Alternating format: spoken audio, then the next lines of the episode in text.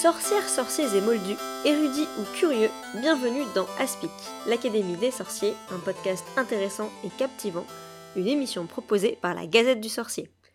Bienvenue dans ce 21e épisode de l'Académie des sorciers. Je suis Alix.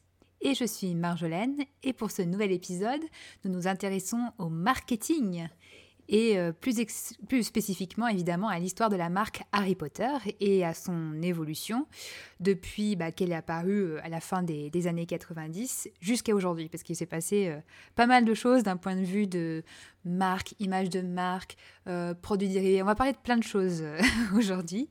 Et pour cela, on reçoit Cory, aka Porte-Palémon, que vous avez déjà entendu dans trois épisodes. J'ai compté.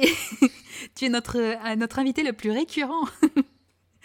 Puisque tu étais venu euh, pour une première fois dans notre épisode 2 sur le féminisme, puis dans l'épisode 10 pour notre sélection de, livres euh, pour Noël d'il y a plus d'un an maintenant, et sur l'épisode 12 sur le Quidditch. Donc là, tu reviens pour, avec encore une autre, une autre casquette. Donc bon, bon retour euh, sur Aspic. oui, c'est, je, multiplie les casquettes. En fait, j'ai un, j'ai un grand chapeau. Euh, c'est ça. On, me connaît d'ailleurs pour ce, pour ce chapeau gigantesque, souvent. Euh, et il est un peu magique et il se transforme de temps en temps. Et Dobby, il, il empile les cache-théières et toi, tu empiles les chapeaux. C'est ça. Et donc, du coup, est-ce que tu peux euh, te représenter rapidement pour ceux qui, qui te redécouvriraient euh, par, cet épisode? Et puis, plus, plus spécifiquement, bah, pourquoi tu, tu es notre invité sur un épisode euh, sur le marketing en particulier? Alors, donc je suis un fan depuis très très longtemps. Je suis Pouf Souffle et Serre d'Aigle. Voilà, je pense que c'est la présentation importante pour c'est ton image de marque pour souffler serre d'aigle. Euh, je gère le site de la Gazette du Sorcier depuis maintenant presque 10 ans, depuis euh, mars 2011. Donc je suis un fan d'Harry Potter euh, particulièrement investi dans plein de choses. Et si je peux avoir vaguement une opinion pertinente pour aujourd'hui, c'est parce que j'ai fait un master en communication d'entreprise et en relations publiques. Euh, qui euh, donc impliquait notamment euh, du, marketing et des, théories de marketing, évidemment, puisque comme on va le voir, le, marketing, c'est très large comme sujet. Et ça, ça englobe plein de petites choses. Donc moi, j'ai étudié la, communication d'entreprise, qui est vraiment une, une des branches, on va dire, qui, qui en dérive. Mais, mais donc voilà, c'est pour, ça pour ça que je suis présent pour ce sujet. Et sans rentrer dans les détails, c'est toujours un, un, champ de, enfin un sujet dans lequel tu travailles aujourd'hui. D'une certaine manière, oui. et bon, en plus, du coup, il y, y, a ce background, on va dire, euh, professionnel et, et, euh, universitaire, mais euh, en plus, en tant que personne investie dans, dans le fandom, tu disais, notamment la Gazette depuis, depuis un certain temps, tu as pu aussi observer de près quoi, tout ce qui se passe depuis, depuis longtemps dans, dans dans le, monde Harry Potter euh, et notamment de, développement de la marque et de, de ses des évolutions. Donc, euh, c'est sûr que en 10 ans, j'ai eu le temps de voir pas mal de, changements, surtout que ça s'accélère un peu ces dernières années. Donc, euh, ça permet effectivement d'avoir une, une, bonne vue d'ensemble sur l'évolution de l'évolution de tout ça, l'évolution d'Harry Potter et des fans aussi, de, du merchandising, euh, de la communication de, de, Warner Bros, de Bloomsbury, des éditeurs Gallimard, de, euh, de J.K. Rowling. Tout ça, ça, tout ça, au final, c'est du marketing. Euh, et donc, effectivement, on a pu déjà avoir une, une belle vision d'ensemble en 10 ans, même si là, on va en remonter encore plus loin, puisque, comme tu disais, on, on remonte à on remonte au début des, à la fin plutôt des années 90. Euh, je préviens, moi je vais dire 90 parce que je suis belge. Donc je, prépare déjà les auditeurs et les auditrices dès le début. Euh, je le dis la première fois, comme ça vous le saurez, ça veut dire 90. et justement, tu parlais, euh, tu parlais justement qu'il y a à la fois les, livres, les films, comme tu parlais de Bloomsbury et de Warner Bros. On va parler des deux au final, puisqu'il y a parfois des moments où c'est deux trucs bien distincts, des moments où ça s'en mêle, où ça se superpose. Donc euh, on va essayer de, justement d'aider peut-être aussi les gens à se rendre compte quand ça se superpose ou quand c'est bien différent parce que en tant que fan on fait pas forcément une énorme différence on voit Harry Potter on a le logo euh, voilà ça se, ça, se, ça se, mêle un peu dans, dans nos têtes peut-être euh, cette idée euh, des livres et des films au niveau de, de même rien que des visuels peut-être même si on veut commencer par là c'est sûr que c'est voilà c'est un sujet très très complexe parce que effectivement comme tu le dis il y, y a beaucoup de il y a, y a les films d'un côté, il y a les livres, il y a les, les produits dérivés, il y a les jeux. Euh, il y a beaucoup d'acteurs qui sont impliqués dans tout ça. Euh, il y a l'éditeur, les éditeurs, euh, les ayants droit britanniques, l'éditeur américain, l'éditeur français, les éditeurs internationaux dans, dans plein d'autres pays. il y a les créateurs de jeux. Il y a les... les studios de graphistes Minalima aussi. Il y a Universal qui a, les, qui a les droits aussi pour les parcs d'attractions. Ça fait beaucoup euh, de... Il y a les droits de diffusion. Euh, donc ça, il y a beaucoup d'acteurs qui vont s'entremêler euh, et, on va voir, mine de rien, que même parfois on peut par exemple se dire la, la marque TF1 qui diffuse Harry Potter souvent en France va avoir un impact sur comment les gens perçoivent, la, perçoivent Harry Potter au final. Euh, donc il y a vraiment beaucoup d'acteurs qui vont euh, jouer et, c'est compliqué de, démêler tout ça. Il y a aussi la, marque Harry Potter dans sa globalité et puis il y a les, produits en eux-mêmes. Euh, on pourrait se dire, voilà, ce produit-là, il est, il est dégueulasse, il est moche, je l'aime pas. ou ce produit-là, il est génial, mais je suis pas spécialement fan d'Harry Potter. Ou au contraire, bah, ce produit, il est moche et pourtant j'aime Harry Potter, mais celui-là, je le déteste et, et je le recommanderais pas. Euh, et, comment, euh, voilà, comment tous ces, tous ces niveaux de, de lecture impactent sur euh, les fans, sur leur rapport à la marque et au final sur l'argent qui rentre dans les poches de, des ayants droit. Et du coup, est-ce que pour commencer, tu peux nous, nous expliquer concrètement justement qu'est-ce qui, qu'est-ce qui importe dans le marketing, qu'est-ce qui, comment on le, on le définit, parce que c'est pour beaucoup un concept peut-être un petit peu flou, un peu vague, euh, et en quoi justement ça, ça, s'applique, à quel niveau ça s'applique euh, sur, euh, sur Harry Potter, qu'est-ce qui nous intéresse ici aujourd'hui? le, le, marketing, c'est un sujet qui est fait très large, mine de rien. Il y a beaucoup de gens qui diront c'est un sujet un peu bullshit, hein, parce qu'on peut y mettre beaucoup de choses. Donc, l'American Marketing Association définit le marketing dans une traduction française comme l'activité ou l'ensemble des institutions et les processus visant à créer, communiquer, délivrer et échanger des offres qui ont de la valeur pour les clients, les consommateurs, les partenaires et la société au sens large. Ok, c'est effectivement c'est assez large. voilà, c'est large. Euh, alors on a une définition de, euh, qui vient de Jean Jacques Landrevie et Julien Lévy qui ont écrit Mercator, qui est un, livre euh, très important euh, dans, dans, toutes ces notions de, marketing, qui définissent le marketing comme un ou les moyens d'action qu'utilisent les organisations pour influencer en leur faveur le comportement des publics dont elles dépendent. Mhm. Euh, il y a une définition qui est extrêmement longue que je ne vais pas citer, qui en fait décompose le marketing en cinq définitions clés et trois sous-définitions. Et donc, si, si, moi je dois euh, résumer le marketing, je dirais que c'est une science qui doit identifier les interlocuteurs d'une marque, définir leur identité, pour comprendre comment s'adresser à eux, quand, dans un but de renforcer ou d'entretenir le lien entre eux et la marque. Et pour ça, il faut aussi comprendre qui est la marque et ce qu'elle représente pour ses euh, consommateur. Ok.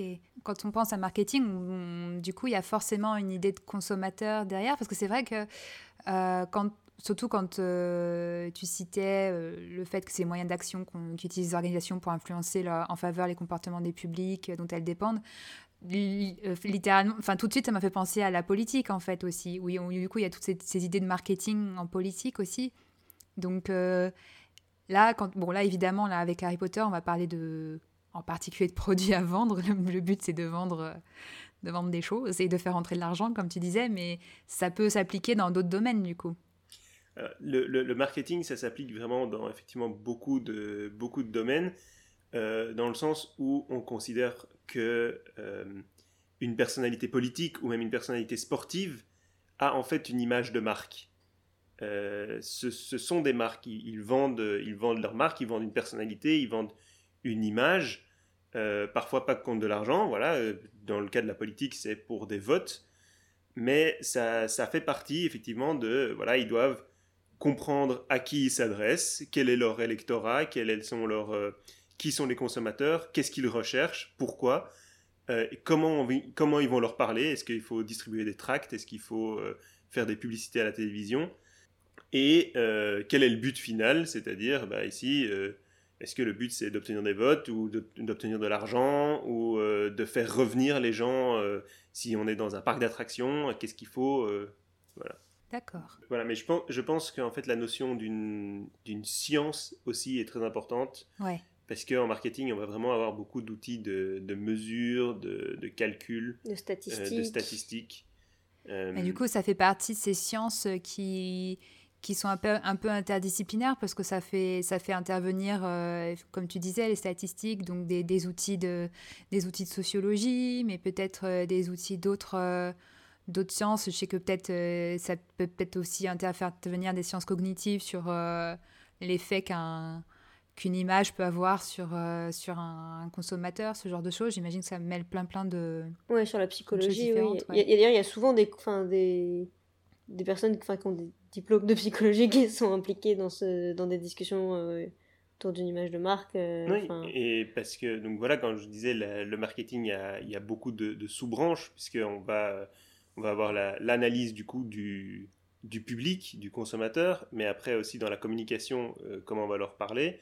Donc on va avoir dans le, dans le marketing, on va avoir la publicité, on va avoir les relations presse, on va avoir euh, le community management, euh, qui vont donner, voilà, c'est tout des, toutes des branches de, de travail et de l'entretien d'une communauté qui sont toutes au final liées au, au, marketing et au sein des entreprises souvent ce sont tout, un ensemble de, de postes qui vont euh, devoir travailler ensemble, qui vont être rassemblés sous, sous une ombrelle euh, et, euh, la, direction de la communication souvent, mais qui vont aussi permettre, le marketing doit aussi permettre de donner une, une vision, un objectif de, pour, une, pour une marque. Et justement, si on repart là sur vraiment vendre un produit, enfin en tout cas comprendre qui sont les clients qu'on veut toucher et, euh, et, du coup répondre à des besoins. Il y a cette idée de besoin qui a l'air de vraiment d'être au cœur de savoir comment identifier les besoins du, du, potentiel consommateur, voire peut-être créer des besoins si on va à fond dans, la, dans, la, dans cet aspect de manipulation aussi qui était présent même dans certaines des, des définitions ça va assez loin dans la théorie aussi, de, savoir comment on théorise ses besoins pour mieux les, comprendre et les manipuler peut-être? Ah, effectivement, comme on disait, il y a, toujours il y a plusieurs aspects dans la théorie et la, la, compréhension du public est importante et donc comprendre ce qu'on lui apporte. Euh, parce que c'est vraiment une question, une relation et donc comprendre ce que le public vient chercher dans, dans les produits qu'on lui propose, dans la marque qu'on lui propose, dans l'expérience qu'on lui propose. Euh, et donc une des théories, euh, enfin un des concepts euh, fondamentaux dans le cas, c'est la pyramide de Maslow, qui hiérarchise en fait les besoins. et la théorie de Maslow, c'est que on ne peut pas répondre à un besoin si les premiers besoins de base ne sont pas satisfaits. Mais euh, il faut aussi, pour une marque, comprendre à quel besoin elle répond pour savoir comment s'adresser à son public. Donc la, pyramide de Maslow, il y a à la base euh, les besoins euh, physiologiques. Donc c'est besoin, la faim, la soif, faut manger, dormir, voilà. Puis il y a au-dessus les besoins de sécurité donc besoin de se sentir, euh, d'avoir un, logement, de se sentir euh, bien établi, de, euh, de se sentir stable. Puis le besoin d'appartenance et d'amour. Donc est-ce que on va proposer une expérience qui va permettre aux gens de sentir qu'ils font partie d'une communauté, par exemple? Le besoin d'estime, donc c'est le besoin de se sentir respecté, par exemple, quelqu'un qui va acheter une, un objet de collection extrêmement rare et qui va se dire bah, ça, ça m'apporte les gens vont me, vont me respecter, vont voir, ils vont me dire que je suis un grand fan, par exemple. Hein. ça, ça, peut être un besoin d'estime, le produit peut répondre à ça. Et puis le besoin d'accomplissement de soi, donc là qui est euh, plutôt le, besoin de, de créativité, de, de, méditation, un peu de d'être d'être bien et de se sentir euh, de se sentir bien et de sentir qu'on fait quelque chose voilà. Et donc ça. être la meilleure version de nous-mêmes, quoi. C'est un peu ça. Voilà. Et par exemple, et, et, ça va être par exemple les les associations caritatives qui vont euh, à ce moment-là essayer de, de, venir parler à ce besoin-là, euh, venir ramener les gens qui ont besoin de euh, se sentir, de sentir qu'ils font quelque chose pour la planète, pour les animaux. Sentir utile, en fait. Ouais. Ou la vente, par exemple, des produits artistiques qui vont permettre d'exprimer, de, de, se détendre, voilà. Et c'est marrant parce que cette euh, fameuse pyramide des besoins, je ne sais pas si euh, enfin, parmi vous, là je m'adresse aussi aux auditeurs, vous en avez déjà entendu, parler, mais moi dans mon cas j'en ai entendu parler dans un contexte totalement différent, qui est celui de les formations à l'animation. Euh, quand on est animateur en général avec des enfants, on apprend cette pyramide des besoins pour savoir... Bah, la pyramide des besoins de l'enfant, en fait. Donc c'est quasiment la même, un peu adaptée aux enfants, mais c'est exactement pareil, les besoins philosophiques, de, euh, physiologiques, les besoins de, sécurité, d'appartenance, d'estime, c'est la même chose, en fait, mais adapté à qu'est-ce qu'un qu'est-ce qu'un animateur, qu'est-ce qu'un encadrant, qu'est-ce qu'un adulte doit apporter à, l'enfant, en fait. Donc c'est assez rigolo de, de voir même, exactement cette même modélisation dans des contextes totalement différents, quoi. C'est vraiment voilà, c'est un, principe euh, sociologique en fait qui euh, permet de mieux comprendre de nouveau euh, un consommateur. on parle aussi souvent en marketing et en communication de parties prenantes. donc ça va être les personnes qui sont liées à la marque d'une manière ou d'une autre et comment qu'est-ce qu'on leur apporte. Une, marque ou un, produit va vraiment avoir plusieurs types d'interlocuteurs. Il ne va pas juste s'adresser à la personne qui lui achète et qui le donne, lui donne l'argent au, final. Euh, donc on, a vraiment toutes ces, une, une, myriade de d'entités auxquelles il faut s'adresser et qu'il faut comprendre, analyser euh, et auxquelles il faut s'adresser de manière différente. Et donc tout ça appliqué à Harry Potter. oui, j'allais dire par rapport à si on revient à Harry par rapport à cette pyramide, on a l'impression qu'on se place quand même plus dans les trois derniers niveaux euh, d'appartenance, d'estime et d'accomplissement que dans les deux premiers. On est quand même moins dans. Je sais pas. là, je, je, vous la, la question. Mais... Oui, c'est clairement euh, voilà l'univers d'Harry Potter. En fait, la marque Harry Potter va vendre, euh, va plutôt vendre des expériences.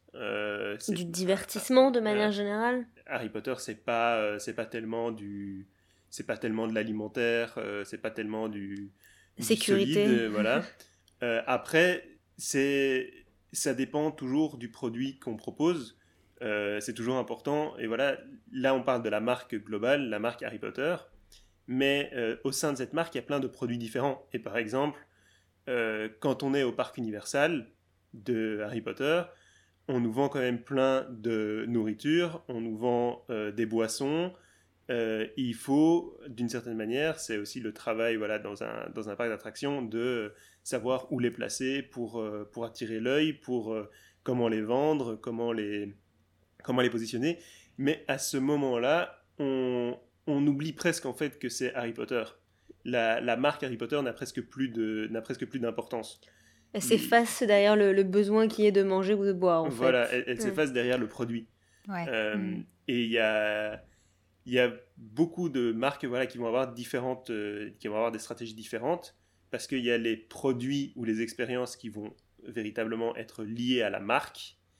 Et puis, ils vont, euh, il va y avoir toute une myriade de petits produits qui sont, euh, qui sont indépendants quasiment. Mais du coup, en général, enfin, je sais pas si on peut faire une généralité, mais est-ce que du coup, la stratégie ultime, c'est de pouvoir répondre à tous les niveaux de besoin ou d'être spécialisé sur un niveau de besoin? Bah, justement, ça, ça, va dépendre. Euh, il y a des entreprises qui, qui, font, qui se spécialisent. Il y a des entreprises qui vont adopter une stratégie plus verticale et d'autres qui vont adopter une stratégie véritablement horizontale, qui vont faire que de l'alimentaire et donc répondre uniquement aux besoins, aux besoins principaux. Mais d'un autre côté, justement, quand on construit une marque, ben, on, on cherche à dire qu'on répond à plus que juste ce besoin. Les, les, jus de citrouille Harry Potter à Universal, c'est un besoin alimentaire ou euh, de boisson en tout cas, c'est alimentaire. Euh, mais euh, après, l'objet derrière répond à peut-être un donne un sentiment d'appartenance à un univers, à une communauté, va pouvoir être un objet de collection qui va aussi répondre à, d'autres besoins. Et donc c'est ça qui va dire pourquoi est-ce que tu vas acheter ce jus de citrouille plutôt que d'acheter une bouteille d'eau. Hmm. Il y, a, un autre concept qui est important du coup dans tout ça, c'est euh, c'est très bien de comprendre euh, qui sont les consommateurs, c'est très bien de comprendre qui on, il faut comprendre aussi qui on est. Euh, et ce qui est important, c'est au final la relation entre les deux. Et donc c'est ce qu'on va voir, ce qu'on va voir au fil de la chronologie, si on veut attaquer maintenant le, vif du sujet peut-être. voilà, exactement. du coup, le, la marque Harry Potter débarque en 1998 euh, ou 1998 et c'est donc publié. Euh, c'est publié en 97. Publié en 97, donc la marque débarque en 97. Euh, donc là, ça apparaît Harry Potter, apparaît la marque J.K. Rowling. Alors justement, au début, c'était juste Joanne Rowling, et c'est un peu plus tard déjà que le trademark a changé et que c'est devenu euh, J.K. Rowling. Déjà, il y a eu une petite évolution. oui, mais sur le livre, ça a toujours été écrit J.K. Rowling. Oui, c'est vrai. Donc, mais le copyright a changé. le, copyright a changé, mais ce que les gens connaissent, c'est voilà, l'autrice. J.K. Rowling, qui est littéralement une, enfin c'est voilà, c'est littéralement une marque. elle a été créée euh, en pensant euh, pourquoi est-ce que c'est J.K. Rowling? Parce que les garçons ne vont pas lire un livre écrit par une fille. Donc là, on a, on a directement la première notion vraiment marketing euh, dans Harry Potter, c'est dès le début à qui on s'adresse? On veut s'adresser à tous les lecteurs et les lectrices. Les garçons ne vont jamais lire un truc écrit par une femme. Euh, les filles, elles peuvent lire quelque chose écrit par un garçon. Donc, on va effacer l'autrice, le fait qu'elle est une femme, pour attirer tout le, tout le public cible. Donc, on a vraiment déjà là le, la, la première notion de marketing, de création de, la marque J.K. Rowling. Euh, J.K. Rowling, évidemment, après, face au succès de Harry Potter, va donner des interviews dans lesquelles euh, elle va euh, raconter son histoire, raconter sa vie. tout le monde a certaines images en tête quand on évoque le début de la carrière de, l'autrice. Et donc, c'est là voilà, ça c'est, on commence à construire la marque de Harry Potter et de son autrice un des, un des premiers changements, d'ailleurs, je pense en termes de, marketing qui s'est fait, enfin une des premières grosses décisions, euh, ça a été le changement de titre aux États-Unis, euh, où euh, au Royaume-Uni, donc le titre du premier tome, c'était Harry Potter and the Philosopher's Stone, donc littéralement la pierre philosophale. Et aux États-Unis, ils ont jugé que c'était un titre qui était trop compliqué, trop obscur et qui serait pas vendeur. Et donc qu'il fallait trouver quelque chose qui était plus plus accrocheur. Et donc ils avaient envisagé, alors déjà au début c'était euh, The School of Magic, qui est en fait du coup devenu euh, bah, le titre français, à l'école des sorciers. Et puis ils se sont rapprochés du titre euh, original avec The Sorcerer's Stone, donc la pierre du sorcier. Et donc déjà c'était une décision marketing assez intéressante à l'époque. Tout à fait, enfin voilà, c'est aussi une, une, histoire de comment est-ce qu'on va s'adresser à, notre, à notre public qui sont des enfants qui clairement ne peuvent pas comprendre le mot philosopheur. Euh, mais le, moi, le premier moment clé que, dont je voulais parler rapidement, parce qu'il y a beaucoup de monde qui l'ignore, c'est que en 98, entre 98 et 99, Bloomsbury, donc qui est l'éditeur britannique, met en place le premier fan club Harry Potter. Et donc ce fan club, ça a donné euh, droit à des, à des petites anecdotes, à des, à des, à des petites infos, à des mails, notamment par exemple des euh, gazettes du sorcier rédigées par J.K. Rowling, qui euh, donc étaient envoyées par mail aux membres du fan club euh, avec des petites histoires, des petites anecdotes, un peu comme il y a eu sur Pottermore par après. Et donc là, on a la première tentative de créer vraiment une communauté autour de la marque Harry Potter du côté de, du côté de l'éditeur. Dans l'esprit un peu des fanzines, de ce qui, qui, était assez populaire à l'époque sur d'autres... Ouais, sauf que là, c'est produit par le... C'est ça. Euh, par l'autrice, enfin par l'éditeur et, l'autrice, du coup. c'est Fanzine officielle. c'est ça. Oui, remarque un peu comme euh, la grande époque de c'était quoi? C'était Barbie qui avait le club Barbie, un truc comme ça, non? Oui, mais euh, le club de Mickey aussi, enfin le par exemple, je pense. Le journal de oui, Mickey. Journal de, le journal de Mickey. Oui, non, mais il y avait le club oui, de Mickey ou quelque chose comme ça. Voilà, c'est effectivement l'idée de créer une communauté pour euh, créer une appartenance en fait. Dire Harry Potter répond à, ce besoin de, de, de, créer un lien avec les gens, de, de, vous rassembler et vous êtes vous pouvez être quelqu'un. Et en plus, là, il y a un rapport directement avec l'autrice. Euh, vous recevez les textes de, de l'autrice. Donc ouais, donc c'est vrai que donc jusque-là, on est au tout début de la publication, les seuls acteurs, c'est euh, les éditeurs et, l'autrice, mais euh, assez rapidement arrive un autre acteur qui va être essentiel pour toute la suite de l'histoire, c'est Werner Bros, n'est-ce pas? Tout à fait. Qui, qui arrive bah, assez tôt, du coup, puisqu'ils ont récupèrent les droits d'exploitation euh, pour préparer l'adaptation au cinéma notamment. Mais mm. euh, alors j'ai pas les je, j'ai pas les détails de comment ils arrivent euh, dans l'histoire, mais bon, ce qui est important, c'est qu'ils y arrivent et que maintenant c'est ils ont leur mot à dire dans dans qu'est-ce qui enfin ils ont leur mot à dire. non, J.K. Rowling justement a, beaucoup de choses à dire là-dessus aussi, mais de, de, se dire bon bah on, on va aussi participer à cette à, cette image, quoi. C'est voilà, Warner Bros. Ils arrivent, ils prennent des droits pour beaucoup plus que juste euh, l'adaptation des livres. Ils prennent des droits pour aussi faire euh, de la marchandise, euh, etc. Ils arrivent avec une avec un énorme film à financer. un film, ça se finance avec plein de choses. Ça se finance notamment aussi avec des partenariats publicitaires. Donc, par exemple, souvent, on va aller chercher une marque comme euh, une grande marque de soda, pour ne pas la citer, on fait que citer des marques, donc on va dire euh, Coca-Cola, et on va leur dire, bah, vous nous financez une partie du film, et en échange, votre canette, elle va apparaître dans le film. placement de produits. Voilà, c'est les, les, placements de produits, ou bien vous allez pouvoir utiliser les personnages du film pour, pour vendre vos produits. Donc il y, a plein d'accords et Warner Bros. ils arrivent avec euh, le besoin de euh, faire vivre leur film aussi au-delà du, grand écran. Ce qui est très intéressant au début, c'est que tant que le film n'est pas sorti, Warner Bros. adopte une stratégie vraiment très prudente et il demande par exemple au début à l'illustratrice américaine Marie Grandpré de euh, créer des images en plus pour illustrer certains produits dérivés euh, ils, emploient aussi d'autres illustrateurs qui sont chargés de développer vraiment une, une série d'images et de, visuels qui vont permettre de créer des produits dérivés avant la sortie du film. Mais euh, sur tous ces produits, on voit qu'il n'y a pas l'image de Daniel Radcliffe, c'est pas encore l'image des acteurs. Et ils sont aussi extrêmement prudents sur euh, la quantité. Donc on a des citations de du vice-président de la section entertainment pour les familles de Warner Bros. qui dit euh, notre euh, approche c'est peu c'est mieux. Less is more. Donc ils vont vraiment chercher à ne pas euh, survendre Harry Potter, à ne pas le mettre partout, parce que ils ont peur en fait que les gens saturent alors que l'histoire est même pas terminée.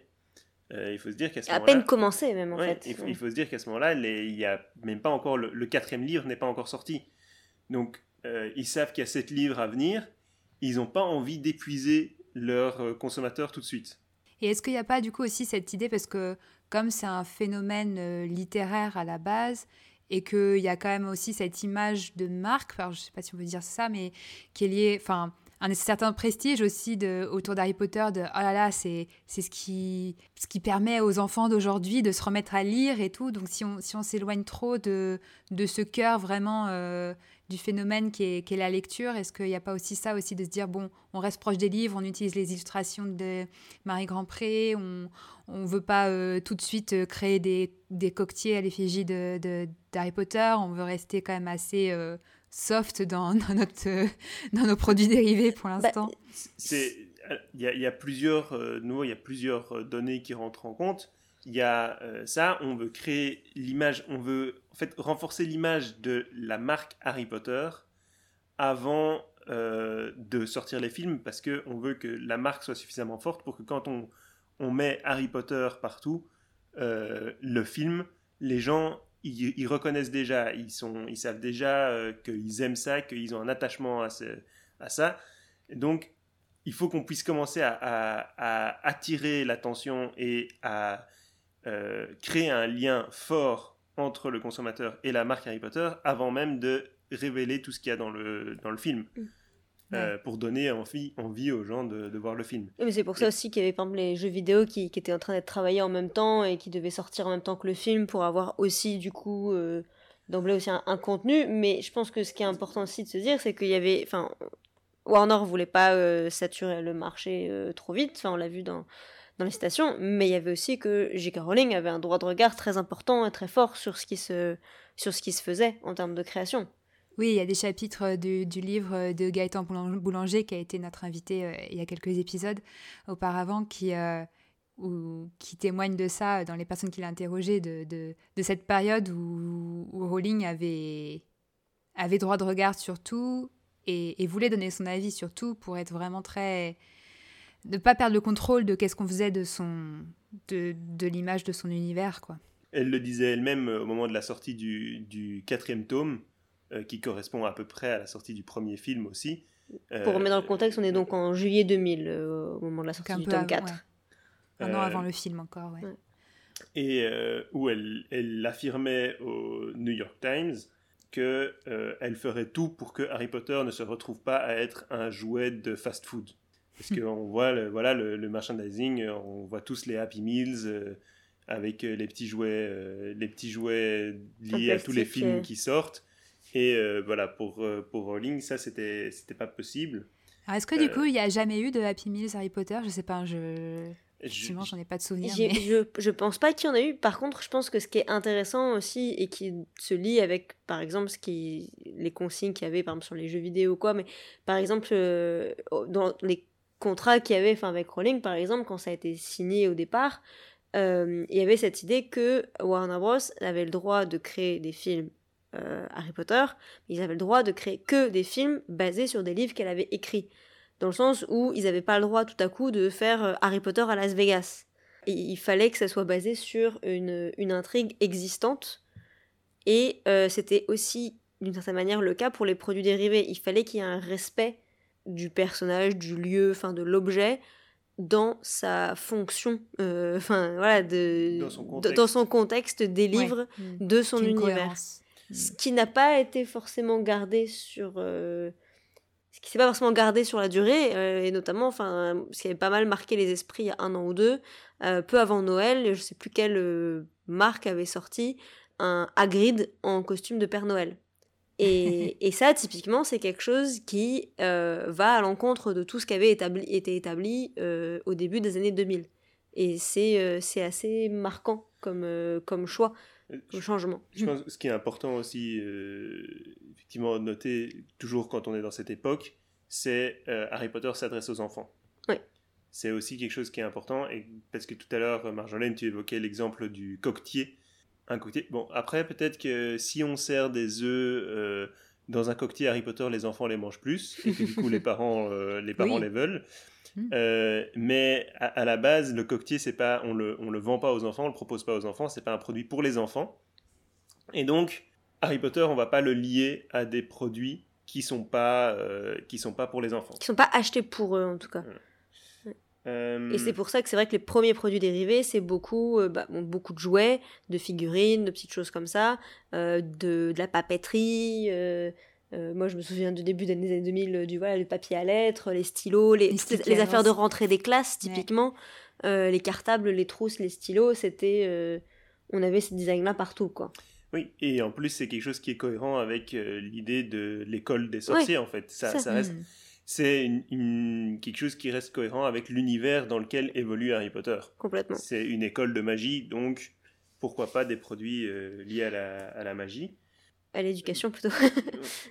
Euh, pardon. Euh, du coup, on est toujours là, on est toujours dans l'année 2000. On est avec la sortie du tome 4. Comme on parle, là, on parlait du marketing qu'il y a autour du film, mais la sortie du tome 4, c'est aussi un énorme événement marketing.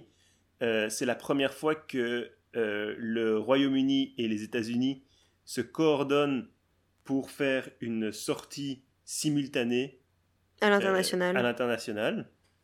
oui, parce euh, qu'avant avant ça, je crois même pour les, ouais, même en France, on avait les, les livres avant les États-Unis, je crois. Il y a, en tout cas, je crois que j'avais vu ça. Peut-être pas, euh, parce qu'on avait quand même les délais de traduction. Mais il me semble que, il me semble que ça a été le cas, euh, bah, au moins pour en tout cas, le, premier tome, oui, le, premier, le premier tome est sorti en, en France avant, euh, avant les États-Unis. La, France. Mais c'était une question d'achat de droits, parce que la France était le premier pays à acheter les droits d'adaptation, enfin de, de d'édition. a acheté les droits avant Scholastic aux États-Unis, donc effectivement, ils ont ils ont pu publier plus tôt, mais là, c'était chaque, chacun établissait la date de sortie de son Avec son calendrier, quoi.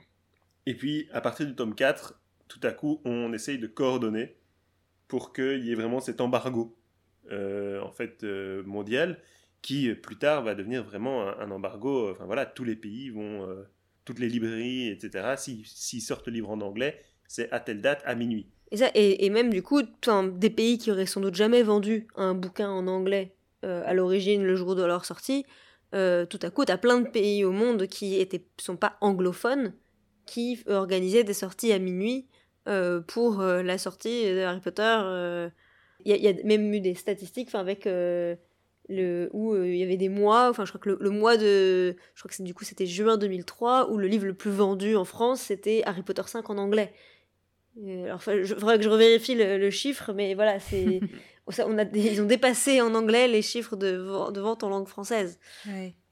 Et oui, du coup, par rapport à cet embargo et ce tome 4, euh, je crois que c'est à partir de ce moment-là aussi où il n'y a plus du coup d'envoi euh, en avance des, des, euh, des copies Service de pour presse. la presse, toutes ces, ces éditions avant la sortie officielle qui étaient envoyées pour qu'il y ait des, bah, des, des, critiques, pour que la presse soit prête à, à, accompagner la sortie. Et là, pour le coup, ils n'avaient même plus besoin, enfin, ils se sont dit non, non, là, il n'y a, plus besoin. On peut faire en sorte que le livre ne soit accessible que le jour de la sortie pour tout le monde. c'est Oui, et après, il y a aussi une, une autre notion, c'est que du coup, on vend plus qu'un livre de nouveau, on vend une expérience, on vend une communauté, on vend euh, le fait de tous le découvrir en même temps à minuit, on, on vend un, un phénomène international, on ne vend plus juste un bouquin en papier. Euh, on, va au-delà vraiment de, cette, de cette œuvre et on crée une communauté, un sentiment d'appartenance, un fandom, en fait, euh, un phénomène mondial. Et, c'est vrai que du coup, il y a vraiment un côté j'y étais, dans le sens vraiment être inscrit dans l'histoire aussi d'une marque. Parce que, enfin, Aujourd'hui, des gens qui ont connu cette époque-là, des, sorties euh, de livres ou quoi, oui, évidemment, c'était super important d'avoir. Euh, c'était presque une question de fierté d'avoir lu le livre le jour de sa sortie et de l'avoir fini rapidement, etc.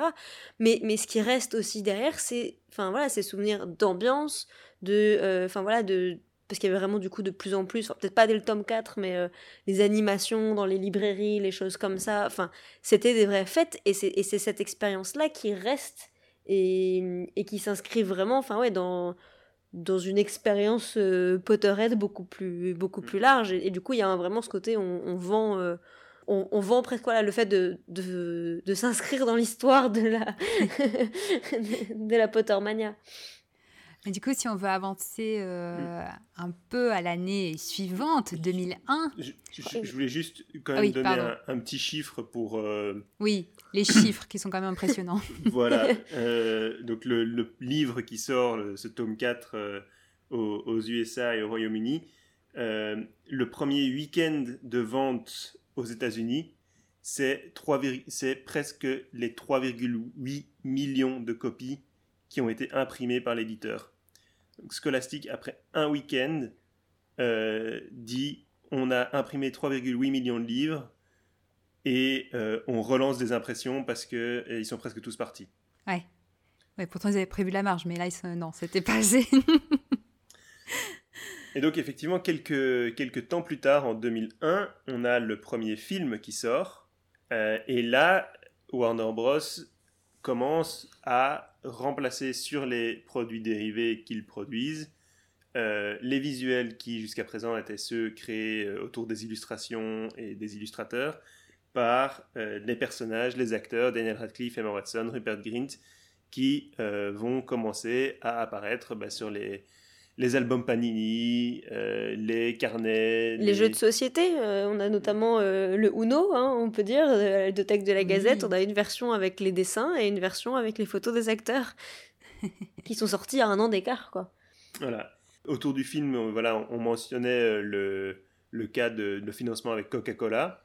Ici, ils ont un, accord vraiment euh, avec des règles vraiment très particulières.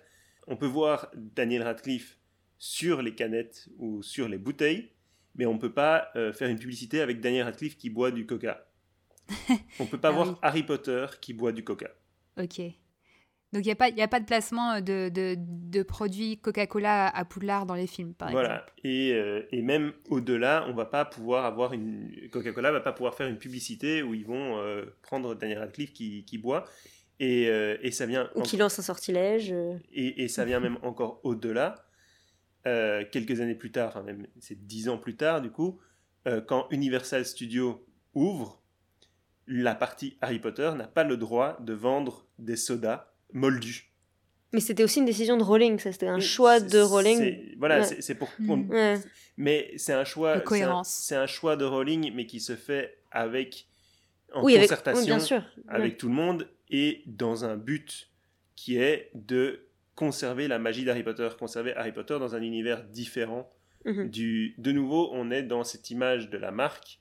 Euh, qu'est-ce que c'est Harry Potter? C'est de l'évasion, c'est quelque chose de différent, c'est de la magie et on essaye de euh, le maintenir à, l'écart, ce moment de, magie. On le, on le, distancie un maximum de ce qui se fait ailleurs.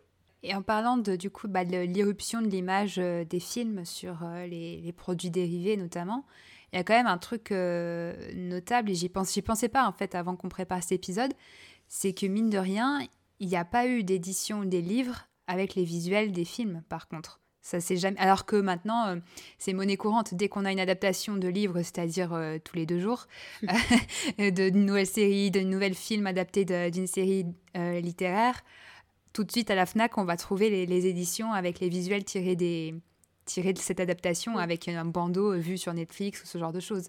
Donc et ça on l'a jamais eu avec Harry Potter, en tout cas jusqu'à maintenant. Jusqu'à présent, après ça fait ça fait partie justement aussi de cette stratégie qui était euh, de pas... Euh, la saga n'était pas terminée à l'époque du premier film. Et donc Warner Bros. ne voulait pas euh, pousser cette vision-là. Après, ça doit aussi faire partie de l'accord qu'ils ont avec les éditeurs, avec J.K. Rowling. Le, seul le changement qu'on note au moment où les films sortent, c'est le titre, la police d'écriture du titre, puisque Warner Bros. décide de faire le logo, de garder le logo officiel euh, Harry Potter, puisqu'avant la, la police d'écriture n'était pas, euh, n'était pas la même partout. Euh, là, ils, utilisent la police créée par Marie Grandpré pour les couvertures américaines. Avec le, avec le fameux H en. Non, le, le P avec en, éclair. Il y a aussi au niveau des traducteurs, où les, certains traducteurs se voient imposer de ne pas changer les noms des personnages, où les nouvelles éditions doivent remodifier les noms des personnages parce que les, les personnages doivent être voilà, doivent être euh, identifiables quelle que soit la langue. Euh, donc euh, Dumbledore doit rester Dumbledore partout et ça peut pas être par tous. Et, c'était amusant parce que enfin j'avais c'était une conférence avec plusieurs traducteurs d'Harry Potter et où ils, parlaient de ces, contraintes qui étaient extrêmement embêtantes et qu'ils avaient reçu ces, consignes. Et, et il y avait eu il y a eu une réunion de traducteurs d'Harry Potter, fut un temps à Paris, il y a une quinzaine d'années maintenant, et il y en a qui étaient très, très vexés de se rendre compte que d'autres collègues n'avaient jamais tenu compte de ces, de ces consignes et qu'on ne leur avait rien dit, qu'ils avaient le droit de garder leurs trouvailles. notamment, je me souviens du traducteur ukrainien qui, qui en pestait et qui, sur scène, qui, qui en faisait qui était, qui était complètement offensé de ne pas avoir eu le droit de garder, de garder ces jeux de mots sur ces personnages. il avait beaucoup de choses à dire là, là, on voit que euh, la marque des films et la marque des livres commencent à euh, parfois se, mélanger et qu'on essaye vraiment de créer une marque globale qui vient au-delà, qui, qui, englobe le tout. Euh, Mais du coup, enfin, quand même pour préciser que dans les, dans les droits qui sont vendus, etc. Enfin, notamment, justement, Warner Bros. n'a pas le droit de publier une nouvelle aventure de Harry Potter. Donc, c'est J.K. Rowling, elle a gardé les droits euh, de, publication. Et on sait, via une manière un peu détournée, euh, que ça fait quand même partie des consignes aussi de ne pas avoir le droit d'utiliser euh, une image des films, dans le sens où il y a cet exemple de, des éditions espagnoles qui sont sorties en 2015, euh, où l'éditeur euh, Salamandro, Salamandra euh, avait donc a refait un design comme ça s'est beaucoup fait ces dernières années. Il y a eu beaucoup de nouvelles, de nouvelles couvertures. Et donc ils doivent soumettre évidemment pour approbation aux agents de J.K. Rowling toute couverture, toute nouvelle couverture créée. Et la couverture avait été refusée parce qu'elle ressemblait trop au film. Et ils voulaient pas que la couverture soit trop proche des visuels des films. Donc ah il y a quand même toujours cette volonté, on sent au niveau de, des agents, de ne pas en fait dire regardez les livres, enfin c'est les livres qui sont liés au film que vous avez déjà vu, mais bien de laisser un, objet à part entière.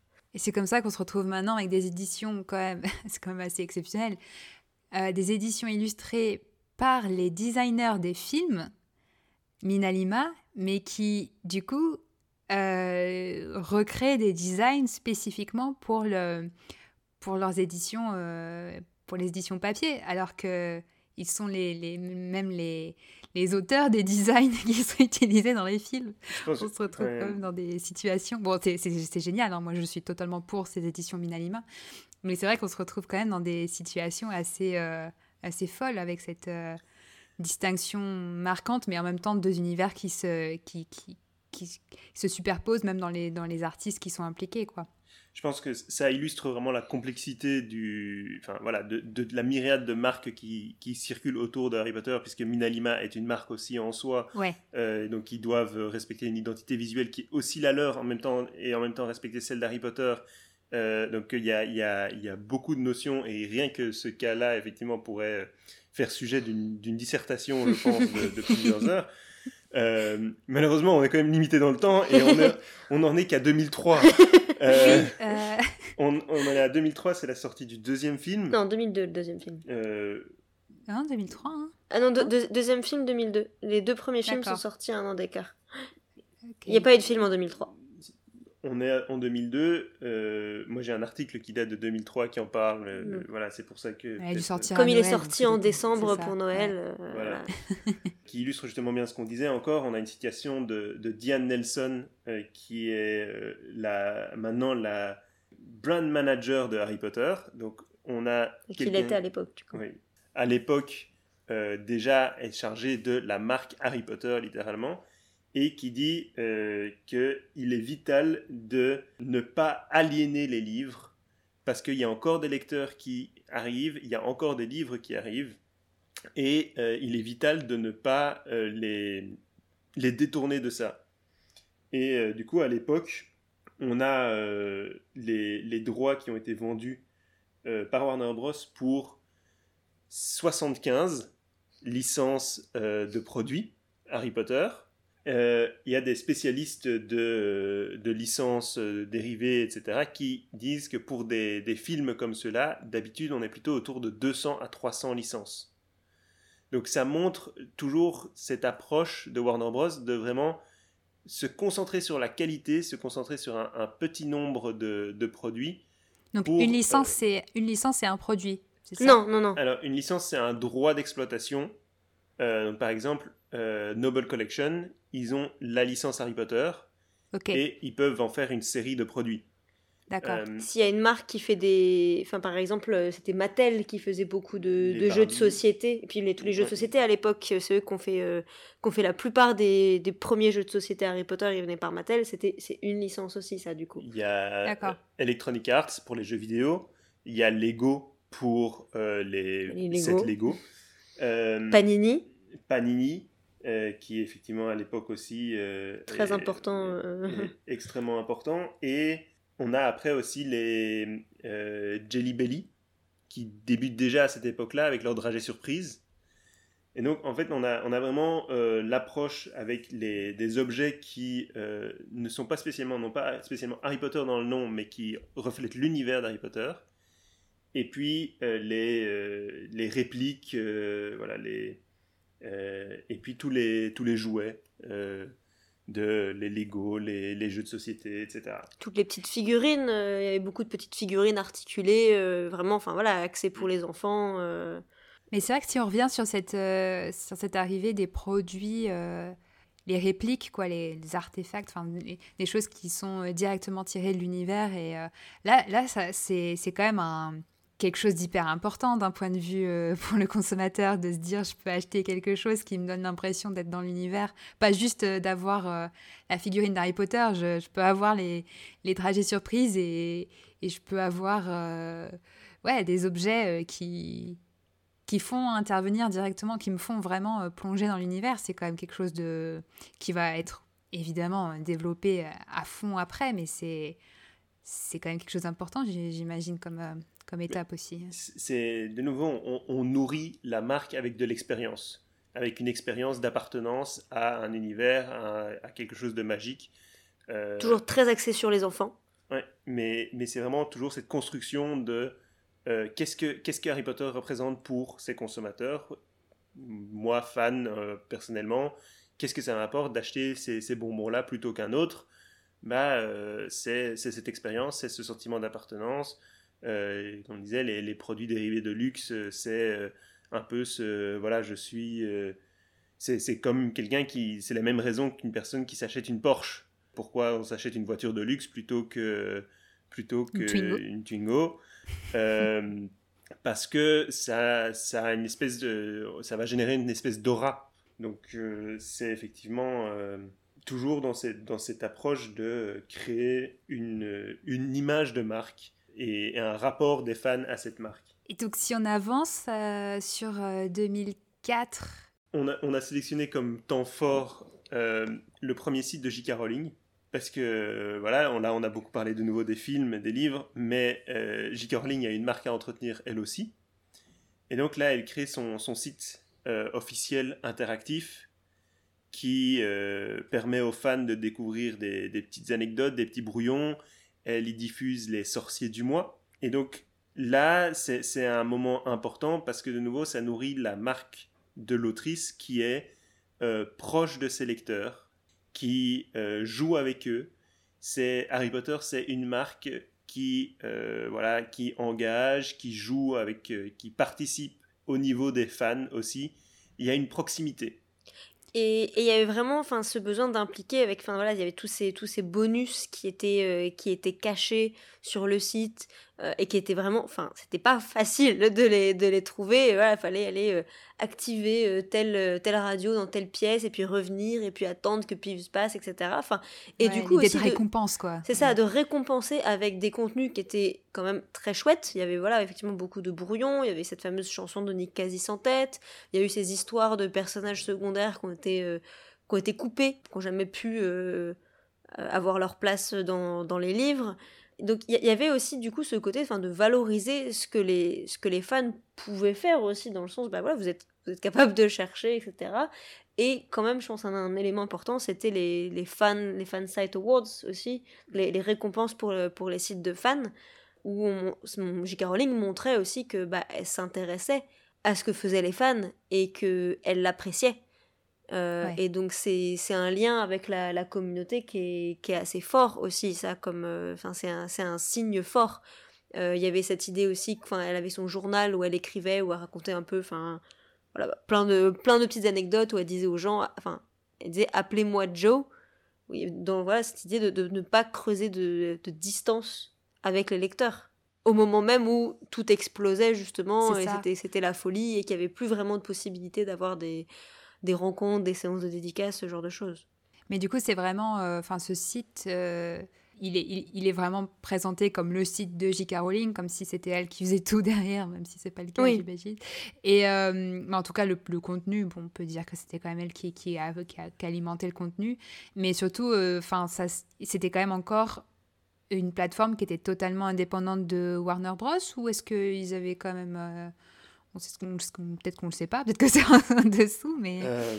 ça, c'est c'est pas euh, certain, on peut, enfin, on n'est pas en mesure de le dire. Euh, c'est géré. il n'y avait pas le logo Warner Bros sur le site. C'est géré par les agents. Euh, il doit y avoir un logo Warner Bros quelque je, part. Je pense qu'il y avait un trademark quelque part Harry Potter Warner Bros en, dans un coin de page, mais mais, mais je veux dire les informations en fait qui étaient qui étaient relayées, c'était pas des choses qui appartenaient à Warner Bros en fait, tout simplement. Hmm.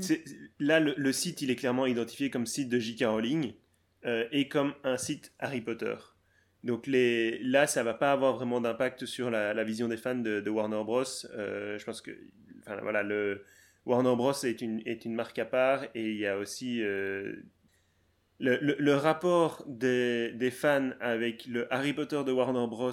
par rapport au rapport des fans avec le Harry Potter de J.K. Rowling, c'est pas le même. Mm, euh, mm. Et, et, comme on disait, les, les marques, toutes les marques satellites autour d'Harry Potter vont avoir un impact, une influence sur comment on perçoit la marque Harry Potter euh, globalement. Là, il y, a, une notion théorique qui est, super euh, importante aussi à, intégrer. Euh, c'est le, prisme de l'identité de la marque qui permet justement à une marque de, se définir. C'est un, prisme, donc il y, a, six aspects, on va dire. Il y a l'image que la marque envoie, et puis il y a l'image de son consommateur ce que, ce que son consommateur perçoit. Il y a deux aspects. Il y a l'aspect interne, donc c'est pour la marque, c'est comment elle se perçoit, comment elle se définit. Il y a l'aspect externe, c'est comment la marque se montre, comment elle s'exprime. Elle s'exprime par un logo, par euh, la le, le, visage des acteurs ou le, certains dessins. Ensuite, il y a le rapport entre les deux. Donc, euh, comment la marque euh, communique avec, avec son, son, consommateur, c'est la, véritablement la relation entre les deux. Ça, c'est l'aspect externe. L'aspect interne, c'est qu'est-ce que la marque dit, qu'est-ce que c'est sa, sa, culture, comment est-ce qu'elle elle se reflète dans le monde, est-ce que c'est du divertissant, est-ce que c'est divertissant, est-ce que c'est ça fait voyager, et voilà. Et puis il y a les consommateurs eux-mêmes, comment est-ce que eux ils se perçoivent? Donc euh, je suis un fan d'Harry Potter, je suis euh, un grand lecteur, euh, j'ai beaucoup d'imagination, je, je, suis curieux, j'aime jouer et donc j'aime mener les enquêtes sur le site de J.K. Rowling. Et comment est-ce que la marque leur permet d'être perçue en tant que, que lecteur d'Harry Potter, bah, tu vas être perçu comme euh, un nerd, comme euh, un geek, comme euh, voilà. Il y, a ces six aspects et ces six aspects donc qui forment le prisme de l'identité de la marque, donc qui était théorisé par Jean-Noël Capferrer pour ceux qui veulent chercher, permettent de, de voir qu'est-ce que c'est l'identité de la marque. Et donc effectivement là avec avec le site de J.K. Rowling, c'est ce, ce côté jeu euh, qui est important pour euh, voilà, les lecteurs et les lectrices qui se disent euh, voilà, moi je, je, suis, je suis joueur, j'aime, j'aime enquêter, j'aime, j'aime faire ces petites investigations. Et de l'autre côté, la marque Harry Potter et J.K. Rowling qui envoie le signal j'aime jouer aussi. Et donc il y a un alignement en fait entre ce que la marque dit, envoie, exprime et ce que les consommateurs demandent, mais aussi ce qu'ils recherchent. dans quoi ils se reconnaissent, ouais. Voilà, ce qu'ils recherchent dans la marque et ce que la marque leur permet d'exprimer. La marque leur permet vraiment d'exprimer leur identité. Euh, ils peuvent montrer que parce qu'ils sont fans d'Harry Potter, ils sont effectivement comme ils voudraient être. Euh, et donc il y a vraiment un, alignement très important ici entre euh, ce que la marque propose et ce que son public reçoit. Donc là, on va, on va en reparler plus tard, mais on a l'impression qu'on est un peu dans une espèce d'âge d'or à ce moment-là, y a cet alignement parfait, en tout cas pour une, une partie des consommateurs. Et, euh, du coup, si on avance, on va peut-être aller assez vite là sur 2005, mais c'était un glissement qu'on a mentionné dans notre épisode sur les jeux vidéo, puisque c'est bah, justement c'est la suite du livre de, Gaëtan Boulanger, puisque c'est les premiers jeux vidéo avec les graphismes basés 100% sur les films, alors qu'avant il y avait une identité euh, graphique à part, et là on vous renvoie sur, euh, sur l'épisode. Mais donc là, on commence à voir que dans les produits dérivés, euh, on est de plus en plus recentré sur les films, y compris dans les choses qui étaient avant, qui avaient avant leur identité visuelle à part. Et, et puis on, on, avance encore en 2007, où il y a la sortie du dernier livre. Et là, évidemment, ça change complètement tout, puisqu'il n'y a plus besoin, comme on disait, de protéger l'identité des livres. Ça y est, les livres sont finis, hop, c'est bon, c'est derrière nous. C'est un succès retentissant jusqu'au bout. voilà. Euh, Warner Bros a aussi une vision globale. Ils savent que voilà, ça, ça a marché jusqu'au bout. Les films risquent de marcher euh, jusqu'au bout aussi. Personne ne s'est lassé, on peut se lâcher. ils, ils, savent aussi à quoi s'attendre. Enfin, voilà, euh, que ce soit même d'un point de vue juste scénario pour les films, ils, savent vers quoi ils vont, mais aussi enfin pour mm. eux ce qui est important, enfin ce que les lecteurs ont aimé, ce que voilà, et au, niveau de l'univers aussi, euh, qu'est-ce que qu'est-ce qu'on va pouvoir proposer plus tard? Ça leur donne une, une, vision à plus long terme de ce qu'ils peuvent commencer à développer et c'est aussi à ce moment-là bah, qu'ils commencent euh, à réfléchir logiquement à euh, Studio l'après Harry Potter, à Universal. D'ailleurs, c'est en 2007 qu'a été annoncé euh, le, parc, euh, parc Universal, euh, bon, logiquement, les négociations ont commencé bien avant, mais la première annonce officielle, voilà, c'était en 2007. Pour, il y avait, je pense, un peu cette idée de montrer que les livres sont finis, mais Harry Potter est pas tout à fait fini. Et ça, je pense que c'était important. Même s'il y avait encore les films à sortir, il y avait quand même aussi tout cet enjeu de, de dire aux fans restez, on a encore des choses à vous donner et il n'y a, pas, a pas de raison que ça s'arrête là et, et, on va certainement tout faire pour que ça s'arrête pas là. Voilà, il faut vraiment prendre le relais. Et là, maintenant, la, marque des livres s'atténue un peu et il faut augmenter et renforcer la marque globale Harry Potter, euh, qui n'est plus juste, c'est pas juste des livres. Il faut redonner cette idée que Harry Potter, c'est tellement plus que ça. C'est euh, un univers, c'est une communauté, c'est une appartenance, c'est euh, une identité, c'est un statut, tout plein de choses. C'est pas juste les livres, et c'est pas parce que les livres sont finis que euh, tout ça s'efface. Hmm. En 2009, on a euh, les parcs à thème qui s'approchent véritablement. Ils, ont été ouverts en 2010, donc je crois qu'on a eu les premières images en 2009. C'était vraiment. Il y a les trois prochains films qui sont annoncés parce qu'on sait qu'il va y avoir deux parties, on sait que ça. Mais le film 6 est sorti en 2009 euh, d'ailleurs, du coup. Ouais, c'est ça, le, 6 et, et, du coup les deux. Et les, sorties du 7, ont été annoncées. 7 et 7.2. Il y a l'exposition Harry Potter itinérante, là je vois dans les notes qui. Euh, c'est ça. Qui commence ou qui est annoncée Qui, commence. Euh, elle a, elle a mhm. ouvert à, à Chicago. Elle, à l'été 2009, je, me souviens qu'elle était à Boston en octobre, donc comme c'était la deuxième étape, ça, elle a dû ouvrir à l'été 2009 à Chicago. Euh, qui était quand même aussi du coup, enfin parce que c'était l'idée que bah, les films commençaient à se, enfin même s'il en restait, on, arrivait sur la fin. Il y avait un côté un peu preview de ce que se, donnerait le studio tour euh, plus tard avec euh, l'exposition des, des, de certains costumes, certains accessoires, etc. Et que c'est, enfin voilà, ce qui est intéressant de voir, c'est que c'est quelque chose qui s'est installé vraiment sur la durée. Parce que bon, là du coup l'exposition temporairement, enfin logiquement, est suspendue euh, avec la situation sanitaire actuelle euh, à l'époque où on enregistre. Mais voilà, jusqu'à l'année dernière, euh, elle voyageait toujours. Elle a fait une vingtaine de villes maintenant sur cinq continents. Donc c'est quelque chose et qui s'est enrichi du coup après les derniers films. Donc c'était c'était aussi le début voilà, d'une continuité. Hmm. Faire, faire venir Harry Potter aux gens. Et, juste, et comme tu parles de temps long, là on arrive à 2009, donc dix ans après les premières dates qu'on a mentionnées. Donc les fans ont grandi aussi. il y en a pas mal qui sont devenus majeurs, qui euh, donc euh, y a, ça a une influence aussi sur. Euh, ça, ouvre les possibilités. Ça ouvre.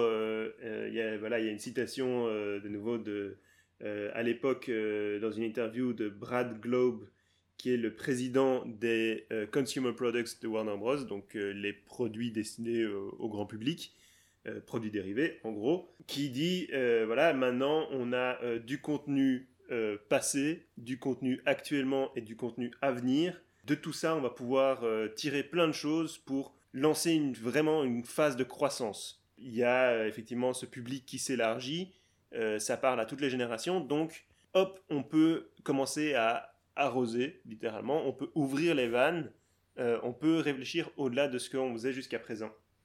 C'est aussi le fait que, mine sur les films, bah, comme tu sais, on arrive à la fin et que la franchise est toujours très forte aussi, donc ils savent qu'ils ont quand même une fanbase pas juste des livres, mais aussi des films qui se, qui se maintient sur la durée. Enfin voilà, on est, on est au sixième film, euh, ça s'est maintenu pendant six films, donc euh, voilà, même si euh, il en reste encore deux, ça reste très solide, quoi. là, pour, pour, donner les chiffres de nouveau, ben, on a l'exemple de Panini, puisqu'on l'a cité tout à l'heure. à ce stade, donc en 2009, le sixième film vient de sortir. Harry Potter est la franchise cinématographique la plus forte chez Panini la plus longue en tant que durée, qui est la plus stable euh, en fait euh, au niveau, à son niveau de vente. Euh, à ce stade, ils ont vendu 1,25 milliard de d'autocollants Panini, Harry Potter. Waouh Et les derniers films ne sont pas encore sortis. Et nous, et donc là c'est en 2009, on est en 2020. T1 Pardon, oui, 2021. et Panini continue à produire chaque année un album Harry Potter ça fait plus de 20 ans que Panini produit des albums Harry Potter et déjà en 2009 c'était leur franchise cinématographique la plus stable et la plus, la plus durable. Même s'il y a eu une période où ça s'était un peu calmé, entre, enfin on en reparlera entre la fin d'Harry Potter et le début des Animaux Fantastiques, mais ça reste quelque chose qui, est, qui a duré. Quoi. Ça en dit long euh, sur, revenu. Euh, voilà, sur l'endurance. Qu'on avance du coup sur 2010, euh, bah, on, est, on est un peu dans la continuité de ça, avec des livres notamment. Oui, ah. ben, les, livres, les livres sur les coulisses des films.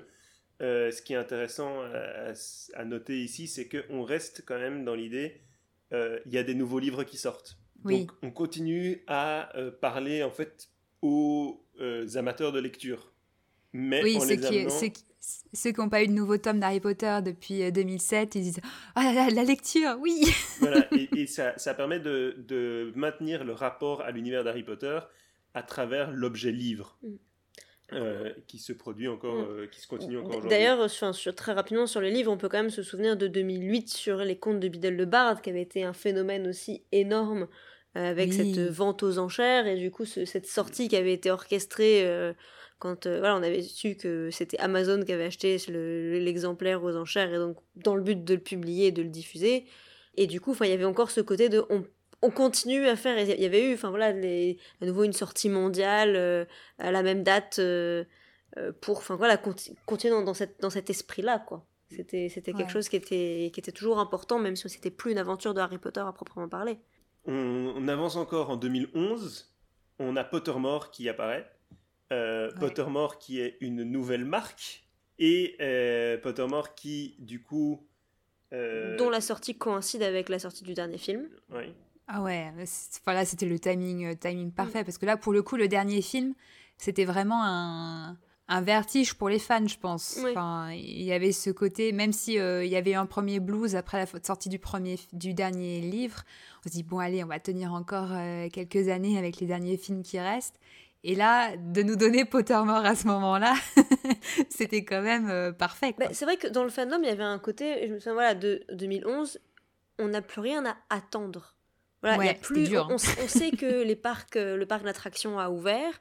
Euh, le studio tour avait été annoncé euh, à Londres, qui ouvrira plus tard en 2012. Mais, mais bon, ça reste des expériences ponctuelles qui sont pas du tout accessibles à tout le monde selon là où on habite, etc.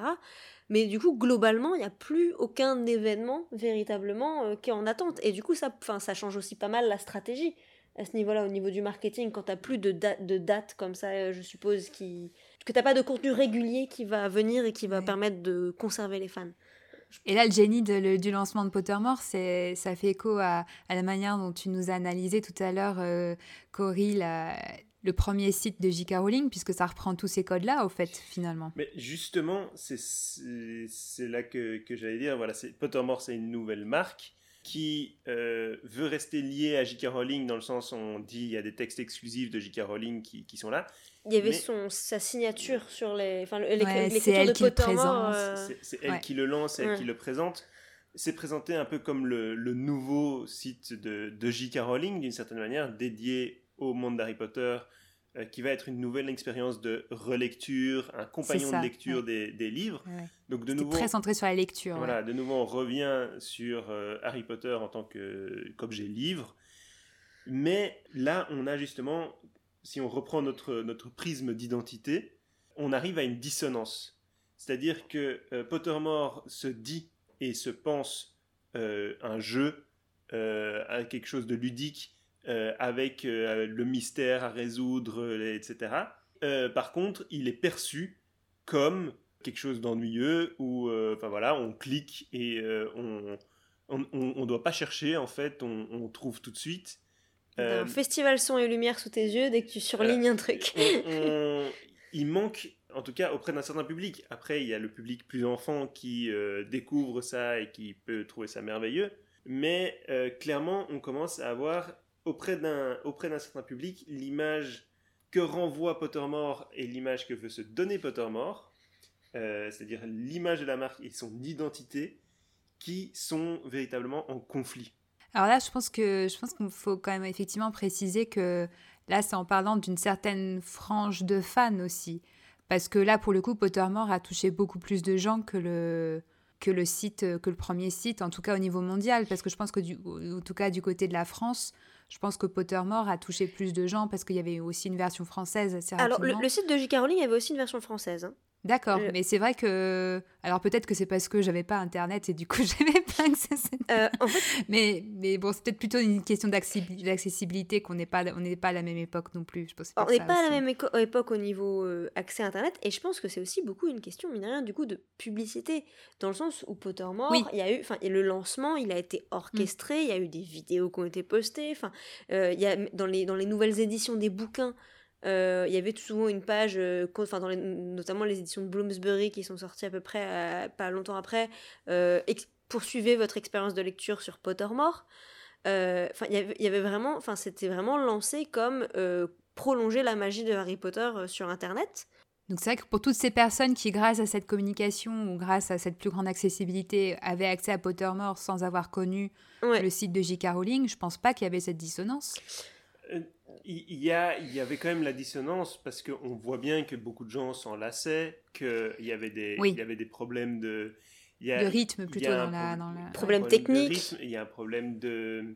Il y a, clairement à ce moment-là un, problème de communication aussi euh, sur à qui s'adresse ce, ce, site. Est-ce qu'il euh, il s'adresse en fait aux enfants et aux nouveaux lecteurs ou est-ce qu'il s'adresse aux fans euh, déjà acquis? On a, Là, on a vraiment quelque chose qui, euh, chez, les fans, si, si, on se définit comme déjà fan d'Harry Potter, euh, mais qu'on a déjà un historique, euh, enfin voilà, on est un fan, on a un vieux de la vieille, on va dire, on perçoit pas Pottermore de la même manière que si on est, voilà, on, lit pour la première fois et on voit les images, et on...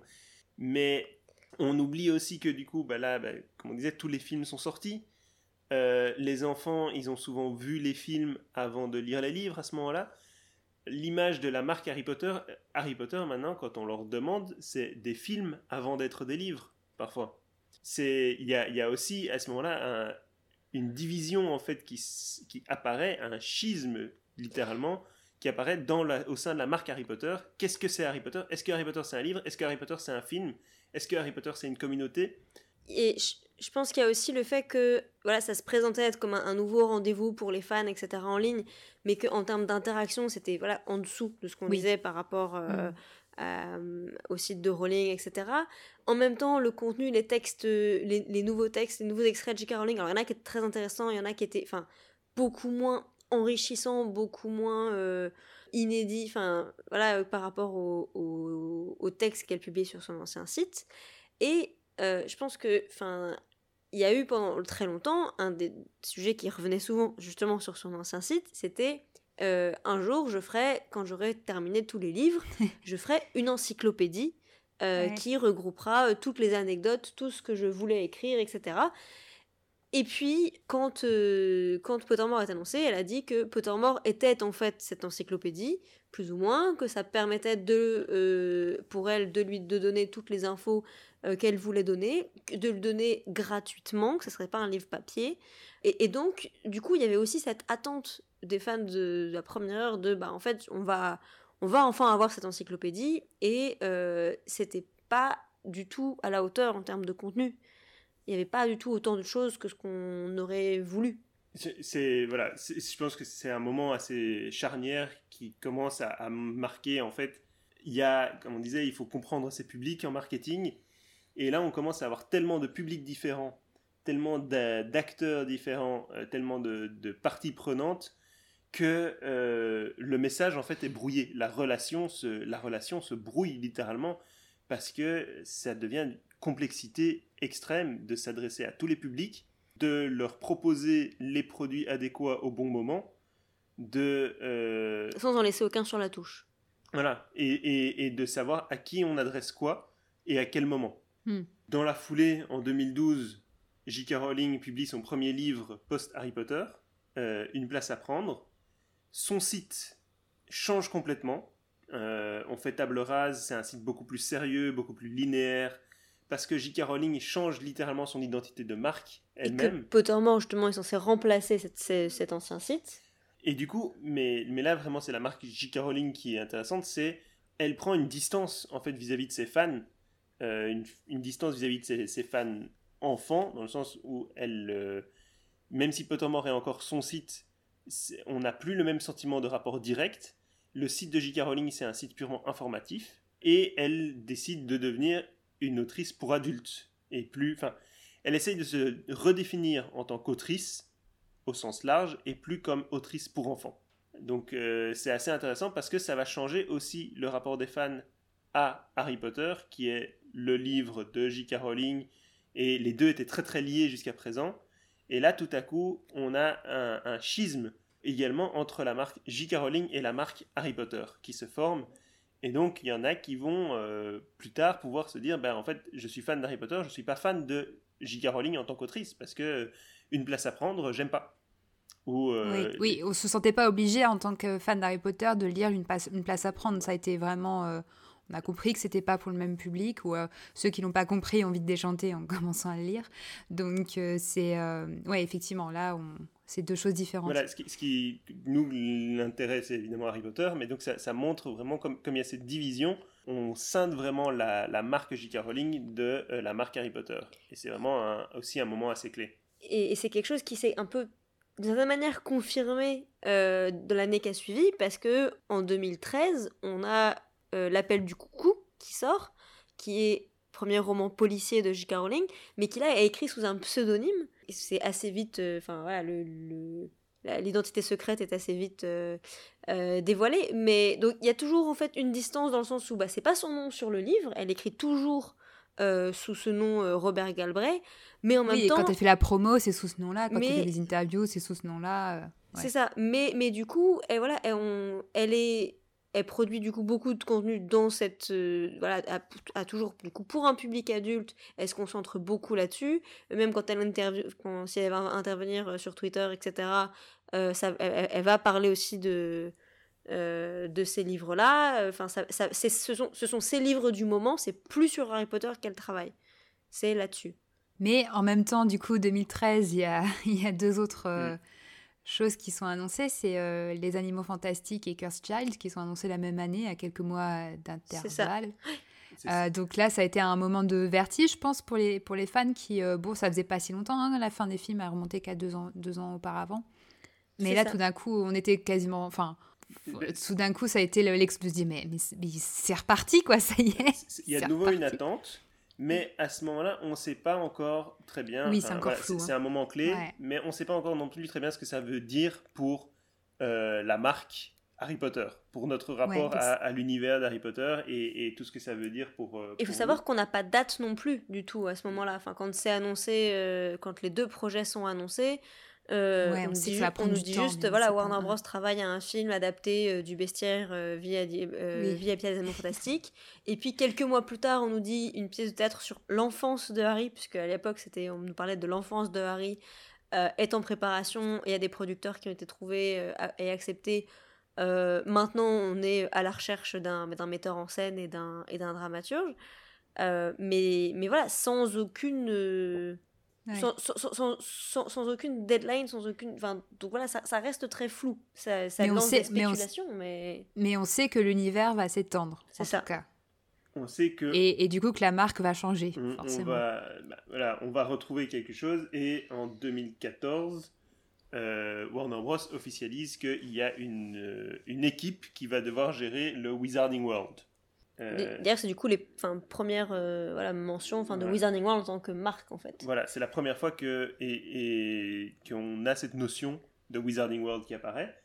Et en 2015, on voit apparaître le logo, euh, qui est un logo un peu circulaire, avec écrit J.K. Rowling's Wizarding World, donc le Wizarding World de J.K. Rowling. Le monde magique de J.K. Rowling. Voilà, justement, je ne l'ai pas traduit parce que la marque Monde Magique, en fait, n'existe pas.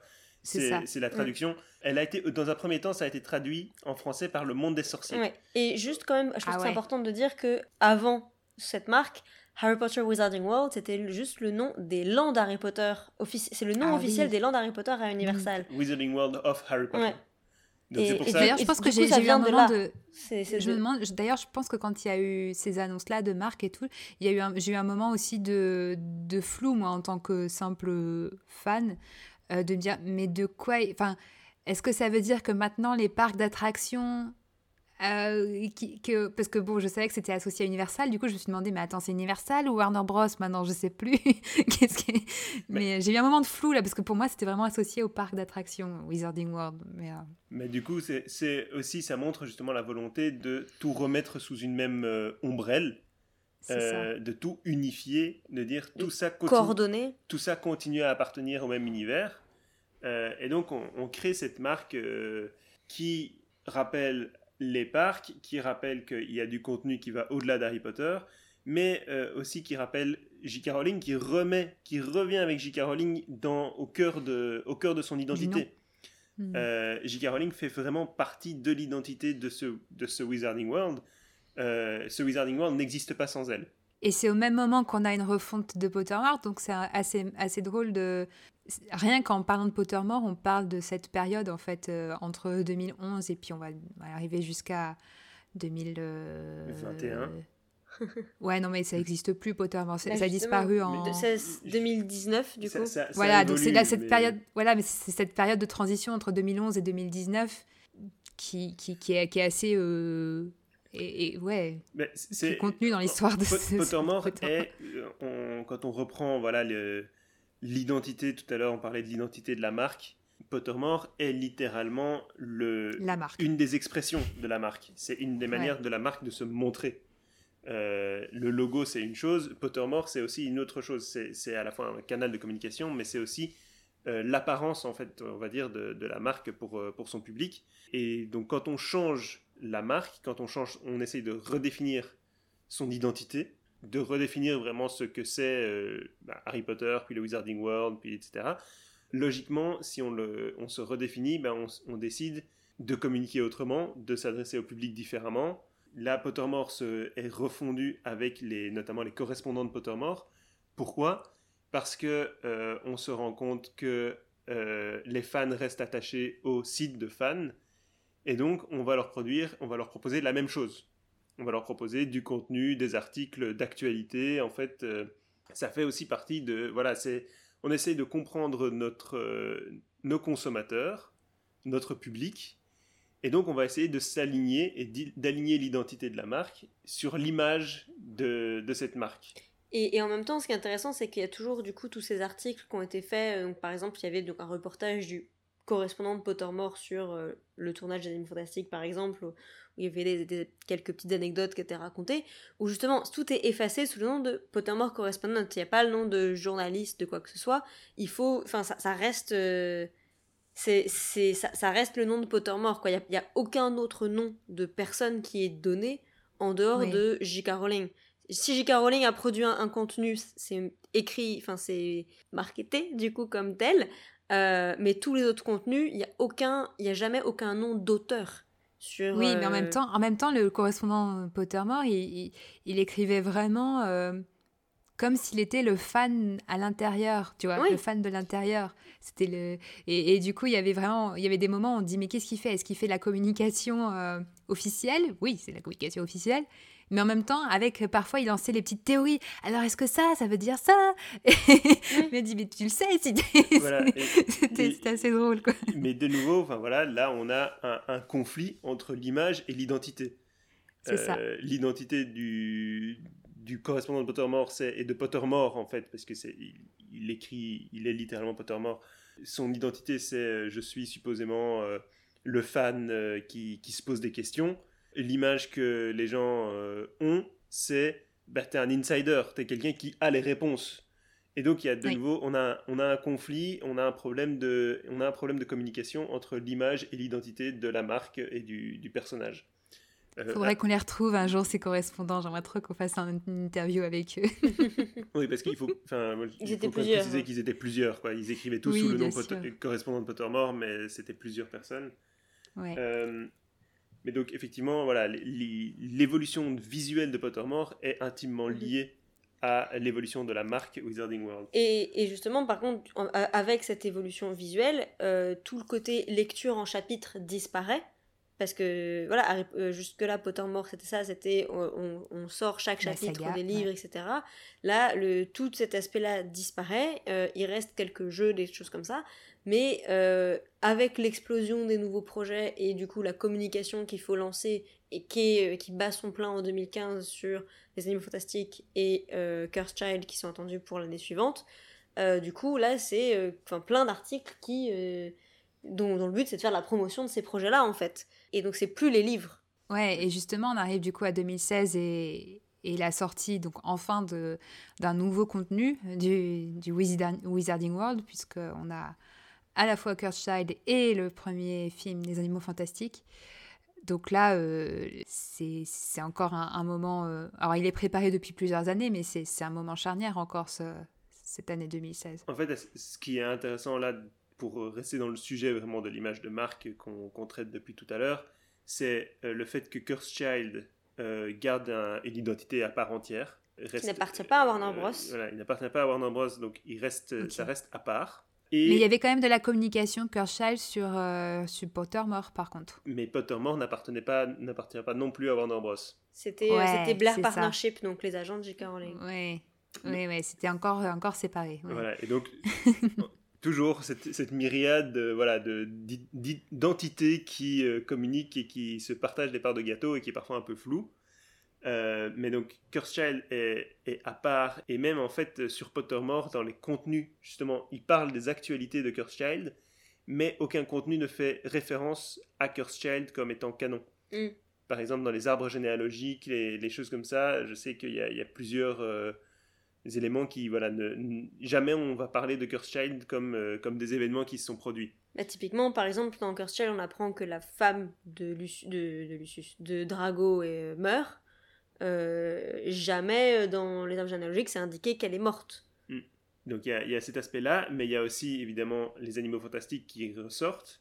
Et là, en fait, les détenteurs de la licence se rendent compte que les gens ne sont pas attirés que par les animaux fantastiques, ça s'étend à tout l'univers d'Harry Potter. Que euh, les, collections, les collectionneurs vont quand même se tourner vers des objets euh, Harry Potter, en plus des objets Animaux Fantastiques qui sont supposément dans l'actualité et supposément le, voilà, la, clé euh, d'entrée du moment. Donc il y a une, ouais, en, gros le, la, la, consommation de produits dérivés augmente, mais pas que Animaux Fantastiques. En gros, la sortie des, des Animaux Fantastiques amène aussi euh, une augmentation de la consommation de produits Harry Potter. C'est ça. Et, c'est identifié comme Harry Potter. Il y, a, la marque Harry Potter qui est restée assez forte pour euh, attirer les gens. En fait, parce qu'il y a la marque Animaux Fantastiques, il y a la marque Harry Potter et euh, il y a la marque, Wizarding World. Donc là, à ce moment-là, justement, il n'y a pas encore suffisamment d'unification autour de, de Wizarding World. En fait, la marque Harry Potter est restée trop forte et elle reste dans la tête des gens comme euh, voilà, qu'est-ce que vous cherchez? Je cherche des produits Harry Potter. Je ne hmm. cherche pas spécialement des produits euh, Wizarding World. Même si ça s'est ouvert maintenant, les gens ils viennent et ils cherchent du Harry Potter. Ouais. Bon, 2017, on a de nouveau un nouveau site de J.K. Rowling. Pas besoin de s'apesantir dessus. C'est de nouveau une évolution de voilà son, son identité. Elle revient à l'univers d'Harry Potter. Euh, son site reprend des codes visuels de Du premier. du premier avec son bureau. On essaie de relier de nouveau, de recréer en fait la magie des, des le lien euh, qui existait au départ. Parce que c'est vrai que c'est un truc, il y a un truc quand même qu'on n'a pas euh, pr- reprécisé par rapport à J.K. Rowling et, et le Wizard- Wizarding World, c'est que quand même, elle revient dans le Wizard- Wizarding World en étant scénariste des Animaux Oui. Fantastiques, mais elle est bien que scénariste. Enfin, même si la- le premier, enfin, c'est c'est marque, enfin, on vend les, les Animaux Fantastiques comme la nouvelle histoire de J.K. Rowling, mais c'est euh, sa, sa nouvelle histoire, hein, c'est clair. Mais elle est au service de, de- de Warner Bros cette fois-ci. C'est pas c'est pas Warner Bros qui est au service de, de ses livres. C'est Oui, elle, elle- c'est un peu elle- elle c'est compliqué. Enfin, ça commence à glisser en tout Elle cas. se lance dans le projet euh, à leur côté. Ils sont, enfin, ils sont partenaires parce que J.K. Rowling est quand même sûr. aussi productrice euh, Oui. des films, donc elle, elle participe au financement. Donc voilà, ça c'est une question, Oui, c'est oui. plus une question quasiment légale que c'est plus une question, c'est plus une question tellement de marketing, c'est une question vraiment Juridique, notamment, euh, juridique. Ouais. Euh, De la manière mais- qu'elle participe aussi du coup à l'écriture de Cursed Child avec euh, Ouais. John Tiffany et Jack Thorne aussi. Ouais, ouais. Euh, Mais c'est du contenu, c'est du contenu inédit, mais dont elle n'est pas la seule euh, porteuse, quoi. Oui. C'est plutôt. C'est- c'est ça, elle, est- elle est pas la seule à avoir le, le mot. euh, Elle n'est pas la seule porteuse, mais elle est toujours là. Elle est- ouais. Et je C'est ça. et voilà. Elle est, elle est très mise en avant. Et c'est important pour la suite, puisqu'en 2018, on a la marque Wizarding World qui apparaît Avec un nouveau logo. avec un nouveau logo et sans J.K. Rowling, puisque jusqu'à présent c'était J.K. Rowling's Wizarding World, et là maintenant c'est juste Wizarding World. C'est le logo avec les baguettes, là, c'est C'est ça ça, c'est le- Euh, ce, ce dessin de, de livre en fait. Donc ça représente un livre ouvert avec. euh, Il y a sept baguettes, je crois, avec les baguettes euh, du trio, la baguette de Dumbledore au centre qui est censée faire le lien entre les deux sagas puisque Dumbledore apparaît dans les mots fantastiques, et puis les baguettes de trois personnages des mots fantastiques. Et, Ouais. et voilà, et ce logo euh, résume bien tout ce qu'on disait jusqu'à présent. hein. L'identité, un livre, l'univers d'Harry Potter, les animaux fantastiques rassemblés en un seul, euh, en une seule ombrelle qui est le Wizarding World. Et, et voilà, c'est c'est vraiment, on essaye de redéfinir de nouveau cette identité de la marque tout en appelant euh, à vraiment tout le monde. C'est les, c'est les baguettes telles qu'elles sont dans les films, mais ça représente un livre, donc on essaie de parler à tous les publics. Sachant Euh, que c'est des baguettes qui sont très connues parce que ça fait partie des produits dérivés parmi les plus vendus depuis des années, Ouais. les, les répliques des Et- baguettes sur et les- Noble Collection et euh, les plus anciens. et les plus anciens. Donc- Mais surtout, ce qui a beaucoup fait parler les, les fans, c'est que bah, le nom de J.K. Rowling disparaît. Voilà, le nom de J.K. Rowling disparaît. Pourquoi? Bah, Parce qu'on pré- on prépare le fait qu'on n'a plus besoin que J.K. Rowling en soit au centre pour continuer à créer. Euh, on va créer euh, des jeux vidéo Bah. dans lesquels euh, J.K. Rowling n'est pas impliquée dans la, dans la Mm. création du, du scénario. C'est- En, en On va 2018, créer du contenu dans lequel on n'a plus besoin que J.K. Rowling soit, soit, soit l'autrice derrière, quoi. Ça. On, on a notamment en 2018 et puis derrière en 2019 euh, Hogwarts Mystery et Wizards Unite qui sortent, donc qui sont les, les premiers euh, jeux vidéo, donc ce sont des jeux mobiles qui reviennent dans l'univers d'Harry Potter euh, depuis euh, 2011. Enfin, il y avait eu un jeu Animaux Fantastiques qui était sorti au moment de la sortie du film Animaux Fantastiques qui était resté, euh, mais qui n'avait pas énormément euh, euh, fonctionné. Enfin, c'était resté un, Discret. ouais. voilà, c'était resté assez discret. Là, il y a vraiment une nouvelle grosse campagne euh, autour de ces deux nouveaux jeux auxquels elle ne participe pas. Enfin, on sait qu'elle a une certaine validation de- du projet, mais elle participe pas à l'écriture des histoires, à, son, à l'élaboration du jeu en, en- en eux-mêmes. Et euh, c'est d'ailleurs annoncé directement avec l'annonce de Wizards Unite que euh, c'est pas, euh, c'est pas écrit avec. C'est- annoncé directement. Mais mais... c'est- ça, ça faisait partie des, premiers, des Euh, premières choses. Ouais, mais dans la FAQ, ça a été re- repéré très rapidement et puis ça a été très vite effacé aussi. Ah, je me souvenais Euh, plus de ça, a- d'accord. ouais. ça a été très vite reformulé. euh, parce qu'au début, ça disait ce n'est pas. euh, J.K. Rowling n'est pas impliqué et donc ce n'est pas canon. et, euh, et ça a très vite été reformulé en J.K. Rowling euh, n'a pas euh, directement contribué à, la rédaction, etc. Donc on, on sent, euh, voilà, c'est de nouveau ce, ce glissement sur qu'est-ce que c'est cette marque, qu'est-ce qu'elle est, comment est-ce qu'on la définit, à qui elle s'adresse, est-ce qu'on a vraiment besoin que J.K. Rowling soit au centre de celle-ci pour que les gens continuent à, à y être attachés? Non. Est-ce que Harry Potter est une marque suffisamment forte en lui-même? Mais c'est plus Harry Potter, c'est le Wizarding World parce que Mm. on veut que les gens s'intéressent à la marque Animaux Fantastiques aussi. On- on est vraiment dans cette, Mm. dans cette recherche d'identité de cet univers. C'est le moment aussi en 2018 où euh, les premières images de, euh, du jeu qui, enfin, voilà, qu'on attend tous toujours beaucoup, Hogwarts Legacy qui, qui, fuite, qui est déjà en projet chez Warner et à nouveau qui est un, jeu qui n'a pas été écrit par, euh, par, par Rowling et donc c'est aussi cette volonté de mettre tous les projets au même niveau, même si, même si l'autrice n'y a pas contribué directement. Donc on y, est, on, y on y est presque, là. on arrive du coup à 2019, avec encore le hub euh, en ligne qui, qui, change, puisque on a Wizarding World digital. Voilà, on Pottermore qui s'efface. Euh, le Wizarding World, Potter No More. Ou, Potter, ou, Pottermore avec un T à la fin. C'est ça, ça, ça marche bien. Pottermore, en fait, du coup, reste uniquement euh, une plateforme de vente d'e-book et d'audiobook, puisque c'est eux, ils avaient les droits c'est pour ça qu'on parlait tout à l'heure que, que c'était une question de, qui appartenait pas à Warner, euh, qu'ils avaient les droits d'édition des livres, et donc c'est pour ça que les e-books et les audiobooks étaient distribués par Pottermore Publishing, mais c'est la seule chose qui reste liée aujourd'hui à Pottermore.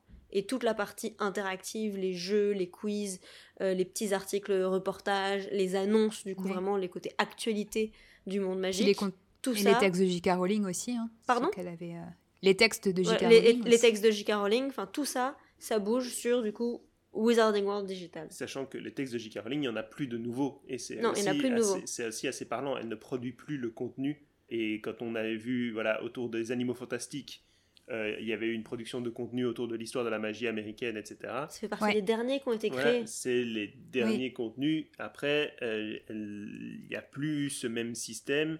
Et c'est de nouveau hyper parlant sur le, le rapport à la marque euh, entre, voilà, entre la marque J.K. Rowling et la marque Wizarding World.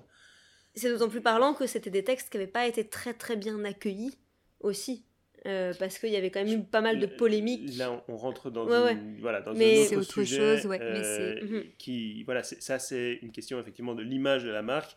Et comme on disait, toutes les identités de marque qui, qui circulent autour de mhm. Harry Potter vont avoir un impact. Et donc là, c'est une question de est-ce que cette image négative associée à la marque J.K. Rowling va se refléter négativement sur Harry Potter? On veut peut-être pas prendre le risque. Est-ce que le fait que J.K. Rowling soit devenue une autrice pour adultes, les gens vont penser que euh, les animaux fantastiques, c'est plus pour les adultes alors qu'on veut parler aux enfants? Donc il y, a toutes ces réflexions aussi sur euh, qu'est-ce, que, qu'est-ce que ces marques communiquent entre elles, qu'est-ce qu'elles disent ensemble ou séparément. Du coup, oui, le, Wizarding World Digital qui, vient, euh, qui se présente comme bah, de nouveau plus moderne, plus ancré dans, dans, les, dans les jeux et plus accessible. Euh, création du passeport sorcier, enfin l'idée vraiment d'une identité magique propre aussi à chaque fan. Euh. Et euh, qui s'accompagne d'un fan club officiel. Voilà, on revient au, au, fan club d'origine, hein. on recrée une communauté virtuelle en ligne, on l'appelle fan club alors que ça n'a plus... Enfin, c'est accessible à tout le monde et c'est vraiment, on, utilise le terme comme ça, mais après on utilise aussi le... Il y a le Wizarding World Gold. Bah, c'est ça. Lui, oui. Non, Justement, le Wizarding World Gold, c'est une. C'est le programme payant. C'est la partie payante du fan club. Mais c'est la ouais, c'est comme s'il y avait un fan club euh, gratuit qui avait un, programme euh, premium euh, dedans, quoi. Avec un fanzine, avec des choses comme ça. Donc il y avait déjà cette. Déjà en 2019, c'était présenté sous ce nom-là, en fait. Il y, avait la, la, notion de fan club était, était bien présente dès, le, dès le début euh, en 2019. Il y avait vraiment Harry Potter Fan Club qui, euh, qui apparaissait euh, sur mhm. les. Dans, sur la com. Voilà, sur la communication, notamment sur, sur l'application. Mais donc, du coup, il y, avait, il y avait ce, ce, programme premium qui est lancé aussi, c'est une des premières fois qu'il y a ce genre de, de programme qui est lancé pour les fans. Ça n'y a pas de précédent. Enfin, pour les fans d'Harry Potter. pour les fans d'Harry Potter, il y, a, il y, a, des précédents dans d'autres. Ah oui, oui, oui non, mais oui, bah, Disney notamment, par exemple. Mais, euh, mais donc, on a, euh, on a ce lancement euh, Wizarding World Digital. On a Warner Bros. qui rachète Curse Child et qui aussi, de nouveau, modifie la marque. Jusqu'à présent, Harry Potter n'était pas écrit de la même manière qu'ailleurs. Ici, on a de nouveau Harry Potter qui est réécrit avec la police emblématique de Marie Grandpré. Ce qui, de nouveau, est assez parlant sur. On essaye d'unir tout pour communiquer un message cohérent. Euh, les, les, façades ont été changées sur les théâtres, le nid a mm. disparu du coup mm. aussi? Euh, ce symbole de, nid avec les ailes. Sur les affiches en tout cas. Après, il reste sur les façades, mais sur les Mais sur les visuels, les visuels officiels. Sur les visuels, maintenant c'est Harry qui apparaît parce qu'on remet le personnage d'Harry Potter au centre. Et ce qui est du coup très intéressant, c'est que donc il y avait l'application Wizarding World pour le Wizarding World digital qui en 2021 prend le nom de Harry Potter Fan Club. Même si la notion de fan club Harry Potter était déjà, présente, là maintenant l'application pour que les gens qui cherchent une application liée à Harry Potter, c'est plus Wizarding World, c'est Harry Potter Fan Club. Et dans la même lignée, en 2021 toujours, on a le Wizarding World Shop qui euh, devient le Harry Potter Shop. Euh, et toutes les boutiques qui se rassemblent en une. Voilà, toutes les boutiques. On avait avant la boutique virtuelle du Studio Tour, boutique virtuelle de plateforme 9 3 quarts, euh, boutique virtuelle Harry Potter. Tout est rassemblé et devient le Harry Potter Shop. Et du coup, on a de nouveau cette, euh, euh, ce retour au sujet Harry Potter, en fait. On refait disparaître un peu la notion Wizarding World. Et... Qui est toujours le nom de la... De, de... Qui est toujours le nom officiel de, de la plateforme, enfin du site et de la marque. Hein. Son logo n'a pas changé, il n'y a pas eu de changement il n'y a pas eu de changement au niveau du logo. Parce que le logo est maintenant sur les livres, enfin il y a, y a ça aussi. Hein. Les DVD, les tous les produits dérivés. Hmm. Mais euh, en même temps, du coup, il y a ce, ben, le fan club Harry Potter qui utilise le logo Harry Potter qui, qui apparaît, qui remet de nouveau la marque Harry Potter au, centre. Du coup, ça, ça, pose un peu les, questions. Et là, du coup, on, on a la question de la connaissance de la marque qui arrive euh, qui, revient, qu'on peut introduire aussi euh, maintenant qu'on arrive à la fin, mais là, c'est euh, une marque, elle a une valeur.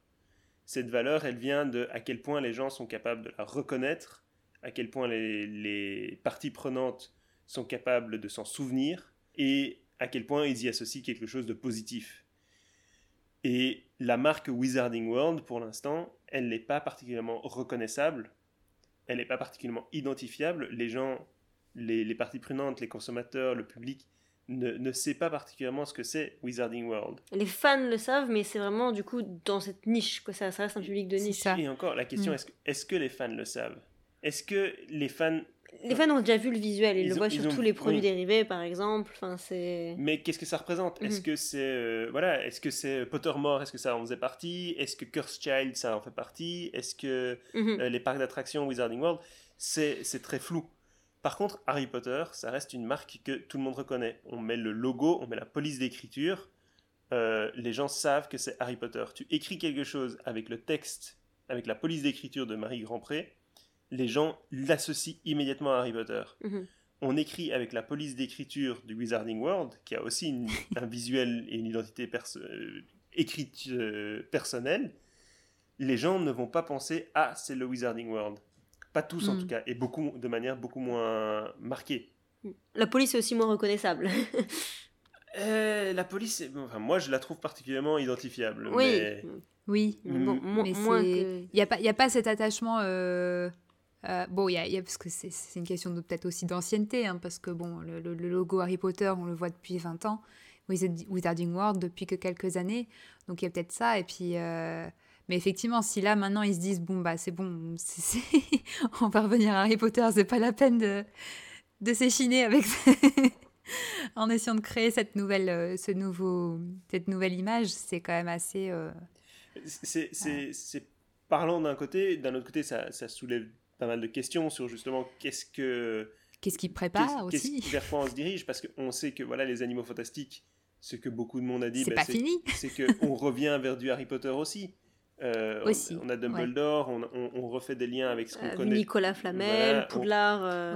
On, revient vers du Harry Potter au final. Donc, est-ce que c'est nécessaire de créer quelque chose à part alors qu'au final, on pourrait le remettre sous le sous l'ombrelle Harry Potter?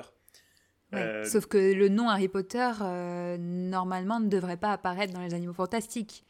Enfin, je dis ça, on ne sait jamais maintenant. le nom Harry Potter en lui-même ne devrait pas apparaître, mais est-ce que c'est pas, voilà, est on, on, cherche à produire la même expérience on, cherche. Si on se place en tant que, Warner Bros, on voudrait que les animaux fantastiques soient associés au même, à la même identité de marque que Harry Potter, que ce soit toujours. Voilà, c'est une aventure, c'est magique, c'est une découverte. On voudrait que, que ce, soit, euh, ce soit associé aux mêmes idées, aux mêmes... Euh, ça crée les mêmes émotions. Que ça crée les mêmes émotions, que ça réponde mm. aux mêmes besoins. Euh, on revient à nos, à nos besoins aussi du début de, de cet épisode. Et donc, pourquoi ne pas enfin voilà, rappeler littéralement Harry Potter et, et on l'a aussi vu bah, au début du premier film, Les Animaux Fantastiques. Harry Potter, c'est aussi une musique, par exemple. Euh, les quelques notes de Edwig, Edwig Theme euh, qui étaient jouées au début d'Animaux Fantastiques, boum, nous ont tout de suite, rappelé tous les fans, on rappelé Harry Potter à tous les fans ça nous a sorti de la marque euh, Animaux Fantastiques, ça nous a ramené à, une autre marque, à une autre identité. Le choix d'afficher les gazettes aussi au tout début du film, euh, mm. typiquement les gazettes du sorcier qui s'affichent à l'écran très vite, enfin, ça, rappelle aussi beaucoup euh, ce qu'on a pu voir dans les films Harry Potter. Et je pense que là, on ouvre quasiment un autre sujet sur comment on identifie une marque, et je pense mm. que ça, voilà, ça, fait, ça fait deux heures qu'on disserte. Euh, donc euh, peut-être que ça peut être un autre sujet sur quels, sont les marqueurs de la marque Harry Potter et de la marque euh, bah, Fantastique. Ouais, d'avoir cette, cette, dimension vraiment centrée sur le visuel, sur les... Ça pourrait être un sujet à part entière, mais, mais c'est vrai que là, on, arrive du coup un peu à la conclusion, mais... Mais c'est bien d'avoir une conclusion qui ouvre sur d'autres questions. bah oui, parce que là, clairement, on se dit, bon, bah voilà, là, c'est une évolution sur 20 ans, donc c'est quand même pas rien, avec quand même beaucoup de choses qui se sont jouées dans les euh, cinq dernières années, six dernières années. Ouais, on va dire ça. Enfin, sur 20 ans, il y a, y, a, y a, quand même une. on est dans une période de transition, là. On ne sait pas trop vers quoi on va. Alors qu'il y avait. Euh, tout a toujours évolué, mais, euh, mais il y avait quand même des périodes bien identifiées. Là, on est dans une période où on ne sait pas trop quoi on sait peut-être que eux savent pas trop non plus. Bah, après on sait que on a voilà on a toujours la franchise Asimov qui continue qui est annoncée pour cinq films. Là voilà on a le, troisième film qui termine euh, son tournage au moment où on enregistre. Et, euh, tout pourra changer. Enfin, il y, a des choses vont, vont certainement changer avec effectivement la manière dont le, le troisième film euh, va être euh, vendu, va être reçu, euh, comment, quelle place ils vont lui donner par mm. rapport à tous leurs autres projets, par rapport aux jeux vidéo, mm. par rapport à, à d'autres projets qu'ils vont peut-être avoir envie de lancer euh, par rapport à cette envie de, de, remettre Harry Potter au milieu. Après, je pense que ce qui est intéressant aussi, c'est de voir, par exemple, on a appris il n'y a pas très longtemps qu'il y avait cette exposition qui se préparait, donc on parlait justement de l'exposition itinérante euh, un peu plus tôt dans l'épisode. Donc là, il y a une nouvelle exposition qui se prépare avec toujours des décors, des accessoires, des costumes de Harry Potter, mais aussi des animaux fantastiques et de Cursed Child, de la pièce de théâtre.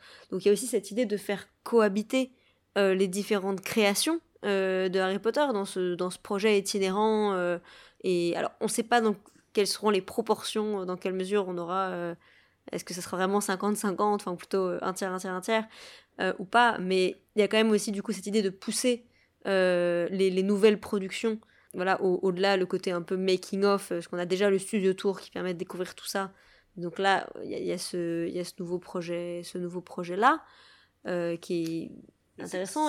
C'est de nouveau l'idée de rassembler, parce qu'on parle de l'exposition Harry Potter et on va avoir des trucs animaux fantastiques. Mais parce que, enfin, pour l'instant, on n'a pas de nom encore. On n'a pas de nom, enfin, on n'a pas de nom pour cette exposition. Est-ce qu'elle s'appellera Exposition Wizarding World? Est-ce qu'elle s'appellerait Exposition Harry Potter plus plus plus Enco. Euh, et mais c'est de nouveau rassembler tout pour tout mettre dans, dans un même panier et générer le même euh, un même sentiment et, et voilà et créer cette, cette émulation d'une identité de marque et d'une d'une sensation d'un d'un ressenti. À venir, on va on va découvrir des trucs dont on va avoir une, une émotion nostalgique et puis peut-être qu'on va l'associer associer du coup ces nouveaux euh, visuels à cette même émotion nostalgique de. Mais du coup là, c'est en lien aussi avec un autre sujet sur lequel on voulait conclure un petit peu, c'est euh, comme tu parles de nostalgie, comme on parle voilà, on parle quand même de, de 20 ans de passé, euh, donc aussi de d'une génération bien identifiée par par Wizarding World. Euh, qui sont bah, nous, hein, les, les trentenaires.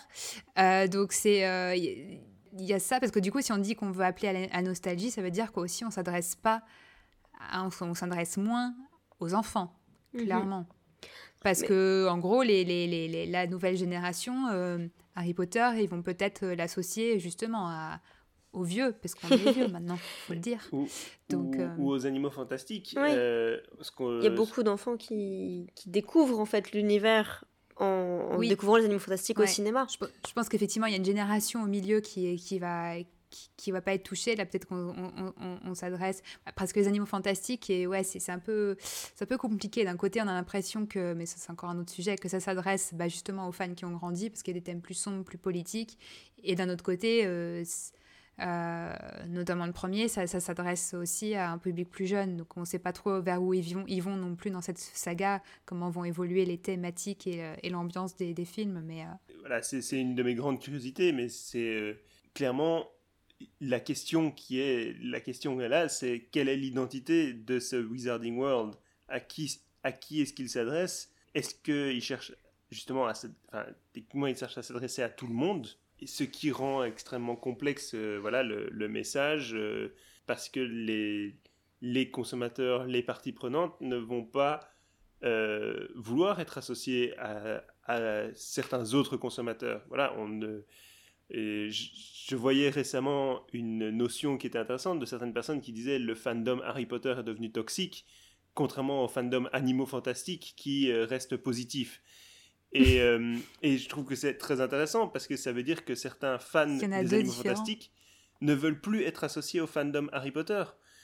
Comment est-ce qu'on parle à ces publics différents depuis la même personne disant je imaginez que la, marque est un, ami, littéralement, et, la marque Wizarding World est en train de dire Mais je suis ton ami, toi, fan des animaux fantastiques, qui déteste les fans d'Harry Potter. Je suis ton ami, toi, fan d'Harry Potter, qui déteste les animaux fantastiques. Alors, euh, j'ai jamais, jamais rencontré de fans des animaux fantastiques qui détestent Harry Potter, mais ok. Non, ou qui détestent, qui détestent justement, qui détestent les. Le fandom. Le fandom, les fans d'Harry Potter. Hmm. Euh, comment est-ce qu'on peut ménager la chèvre et le chou qui sont, nos, qui sont nos amis Qui sont les. Voilà, est-ce que les amis de mes amis sont mes ennemis ou. Oui, mais là, est-ce que le, problème de fond, est-ce que c'est pas juste les, conflits internes à, toutes les, communautés euh, et, les micro-communautés qui, qui rentrent en conflit? Là, on parle d'un sujet culturel beaucoup plus large, mais c'est vrai que ça complexifie énormément le, le boulot de marketing de se dire mais à qui on s'adresse si, euh, si en s'adressant à l'une partie, on s'aliène une autre partie. Mais, mais c'est justement, et du coup, pour revenir aussi, qu'on parlait des produits dérivés, où au début des années 2000, les produits dérivés étaient axés pour les enfants. C'était les jouets, les, les, jeux de société très euh, enfin, voilà, enfants, etc. Et là, maintenant, voilà, 20 ans se sont écoulés. Les gens qui avaient 8-10 euh, ans au début des années 2000, ils en ont pas loin de 30 aujourd'hui, ou, euh, ou 30 passés. Euh, certains ont eu des enfants à qui ils transmettent cette passion, qui vont du coup chercher des produits dérivés adaptés aux enfants. Donc il y a toujours cette recherche de jouets, euh, de, jeux pour le jeune public. Et en même temps, il y a les adultes qui cherchent des produits pour eux. Donc, il y a effectivement parlé des très belles répliques, par exemple, qui se font de plus en plus aussi. Mais parce que, enfin, voilà, à, à 13 ans, euh, enfin, mais pas, enfin, à, 10 ans, avoir une réplique euh, de Poudlard euh, sous un globe qui coûte 300 euros, enfin, c'est pas quelque chose que tu vas, enfin, tu vas beaucoup plus t'amuser, en fait, avec des petites, des petites figurines et des trucs comme ça. En plastique à 3 euros. voilà, que tu vas mettre dans ton sac avec lesquels tu vas jouer. Et, mm. Et donc il y, a, ça, il y a le côté, on parlait par exemple de l'exemple du coquetier, mais on, va, on voit beaucoup plus d'articles pour euh, des, produits pour la maison, des produits de décoration aujourd'hui, qui est quelque chose qui n'existait pas mhm. du tout à l'époque en fait, enfin, ou très peu, c'était vraiment très anecdotique. Et de toutes les gammes, autant des trucs accessibles que des trucs très très haut de gamme. C'est ça. Je, dirais aussi des produits qui s'adressent aux parents pour leurs enfants. Oui. Des, des barboteuses. Ah, oui, euh, ouais, ouais, il y, a une explosion de ça aussi, de, produits adressés aux bébés. Et là, clairement, c'est pour les, les, fans parents qui ont, mais des bébés. voilà, ça, ça, ça illustre, c'est la manifestation vraiment de, cette, de ce public qui explose, euh, de ces divers publics qui explosent. Et je pense que ça montre euh, parfaitement pour la conclusion ce que je disais en introduction sur la définition du marketing. C'est-à-dire que c'est extrêmement vaste. Il y a vraiment de très très nombreux sujets qui peuvent être abordés à travers ça et que euh, les implications de, chacun des sujets sont... Là, on a une, multitude de marques, on a une multitude d'identités, on a une multitude de publics, et le marketing, c'est véritablement l'étude de comment est-ce qu'on peut, dans tout ça, euh, créer un message cohérent. Oui, mais du coup, pour... Parce qu'il y avait quand même, je pense, quelques points qui sont importants en termes de non-changement de public. Et du coup, là, on revient au livre où les, les livres Harry Potter restent associés à la jeunesse. Ça reste, euh, ils sont toujours super bien, ils se vendent toujours super bien. Il y a toujours un nouveau public de lecteurs, mais c'est surtout, ils restent au rayon jeunesse. Ils sont publiés dans des collections jeunesse. Enfin voilà, en France c'est Gallimard jeunesse. Et, et ça c'est quelque chose pour le coup qui n'a pas changé. Et même si les adultes vont le lire, mais comme les adultes peuvent, lire des livres, pe- peuvent lire des livres jeunesse, mais ça reste des, des- toujours présenté comme euh, un livre adressé aux enfants. Et on a parlé on a mentionné rapidement euh, les livres dérivés, et il y a quand même toujours beaucoup de livres dérivés qui sortent, qui sont destinés aux enfants qui découvrent l'univers, et que ce soit les enfants qui découvrent l'univers par les films qu'on essaye d'amener par les livres, enfin qu'on essaye d'amener aux livres, ou des enfants qui connaissent déjà et qui, qui veulent euh, voilà, approfondir certains sujets. Mais ça, ça c'est peut-être le point en fait qui n'a pas changé, je trouve Sur, euh, sur 20 ans, c'est. Même s'il y a eu des couvertures adultes au Royaume-Uni, par exemple, euh, dans plusieurs pays euh, de Harry Potter, au final, on est quand même revenu à des couvertures qui font beaucoup plus jeunesse. C'est pas quelque chose qui a, qui a vraiment duré. Et, et ça reste identifié comme. Enfin voilà, dans n'importe quelle bibliothèque, n'importe quelle librairie, Harry Potter sera toujours au rayon jeunesse. Après, il y, a- il y a différents trucs en parallèle sur les livres, mais euh, on, va, on va essayer de conclure là-dessus parce qu'on Mm. a déjà fait trop long. Mais sur le, voilà, il y a effectivement, comme tu dis, le jeunesse, mais il y a aussi euh, maintenant le, le produit luxe, le livre de luxe, quoi. Oui. Donc, euh, qui est plus vraiment jeunesse, qui est pas tout à fait adulte parce que, enfin quoi que ça dépend, parce que c'est plutôt le produit ben, qui est un peu le même statut que la réplique euh, à- du château de Poudlard à 300 euros, je pense. Mm. C'est moins cher, mais, euh, mais c'est euh, ce produit euh, destiné vraiment aux fans qui veulent l'objet, en Mhm. fait. Donc il y a, il y a quand même ça, je pense, je pense aux éditions anniversaires, je pense pas qu'elles s'adressent spécialement aux, aux enfants. Je suis pas sûre. Euh, aux, aux- aux couleurs des quatre maisons, puisqu'on l'achète, euh, sauf quand on les achète tous. Mais si on les achète tous, c'est pas qu'on est un enfant qui veut commencer à lire, je pense pas. Et, euh, mais quand on achète d'une maison, je, je pense que pareil, ça s'adresse quand même à quelqu'un qui, qui, est déjà fan, qui s'identifie à une maison et qui du coup veut l'édition Ah oui. euh, anniversaire dans sa maison. Mais un enfant Donc, peut euh, être déjà fan à travers les films Mhm, et, c'est vrai. et avoir déjà sa maison. Et, C'est vrai, c'est vrai. Et, et en fait, je pense, enfin, c'est ce qu'on disait, c'est que les, les adultes peuvent lire des livres jeunesse et ça n'empêche pas, mais, mais ça restera que ça, ça, ça reste présenté comme un livre Ouais, pour ouais, enfants. C'est vrai. La dernière euh, note, euh, ce qui peut être amusant pour tous les auditeurs et auditrices, c'est euh, justement d'essayer de mettre sur un, bout de parchemin, pour eux, ce que c'est Harry Potter, pour eux, ce que c'est Fantastic Beasts, les animaux fantastiques, qu'est-ce que c'est le Wizarding World, qu'est-ce que c'est J.K. Rowling, quels sont les mots et les, expériences en fait qu'ils associent euh, à chacune de ces marques. Euh, et ça peut être assez amusant de se dire, voilà, pour moi, euh, Harry Potter, c'est euh, jeunesse, c'est livre, c'est aussi film, mais lequel est, lequel est plus important?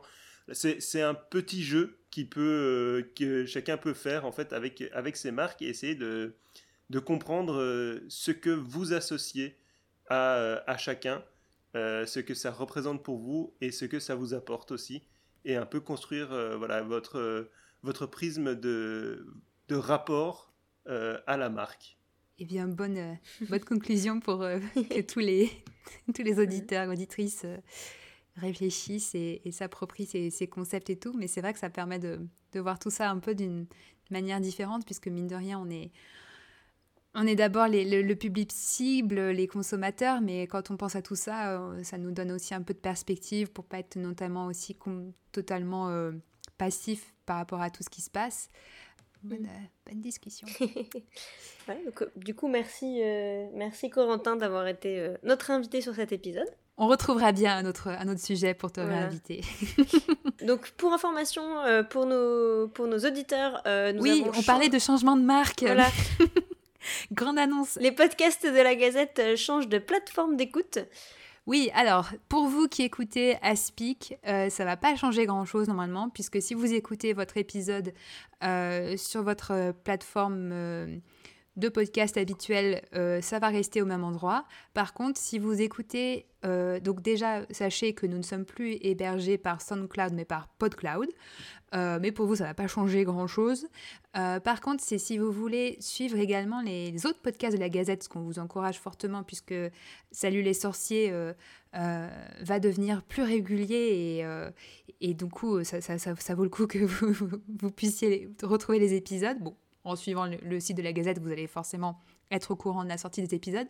Mais pour les avoir directement sur vos applications de podcast, il va falloir vous réabonner à un autre flux RSS, à une autre chaîne de podcast qui s'appellera spécifiquement Salut les sorciers.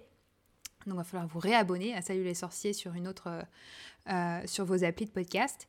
Mais normalement, si vous cherchez les podcasts de la Gazette sur Spotify, sur Apple Podcast, sur Deezer, si vous tapez la Gazette du Sorcier, vous allez trouver tous les podcasts et les flux différents euh, auxquels vous pourrez vous, vous abonner. Mais pour suivre Aspic, vous n'avez rien à faire de plus, vous pouvez rester là où vous êtes. vous pourrez aussi du coup retrouver les anciennes émissions, donc Ikabok Club, La Rythme et 20 ans de fandom. Voilà, qui sont tous dans des euh, flux séparés, donc dans des chaînes de podcasts séparées. Euh, du coup, n'hésitez pas à nous euh, laisser un commentaire sur cet épisode si ça vous a plu. vous pouvez aussi nous envoyer un mail à rédaction at gazette-du-sorcier.com, sur la page Facebook du podcast, donc l'Académie des sorciers, sur Twitter, aspic underscore GDS.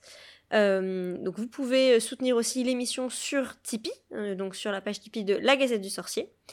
Euh, on remercie Caligula qui a composé euh, le générique d'après les thèmes de John Williams et euh, Marjolaine qui fera le montage. Merci, tu peux te remercier toi-même. non, je veux bien que tu me dises merci, je te dis de rien comme ça. merci Marjolaine pour le montage. Merci Marjo. de rien. et du coup, bah, on vous dit au mois prochain pour le prochain épisode de l'Académie des sorciers. Et chers auditeurs, n'oublie pas, passe tes bus d'abord.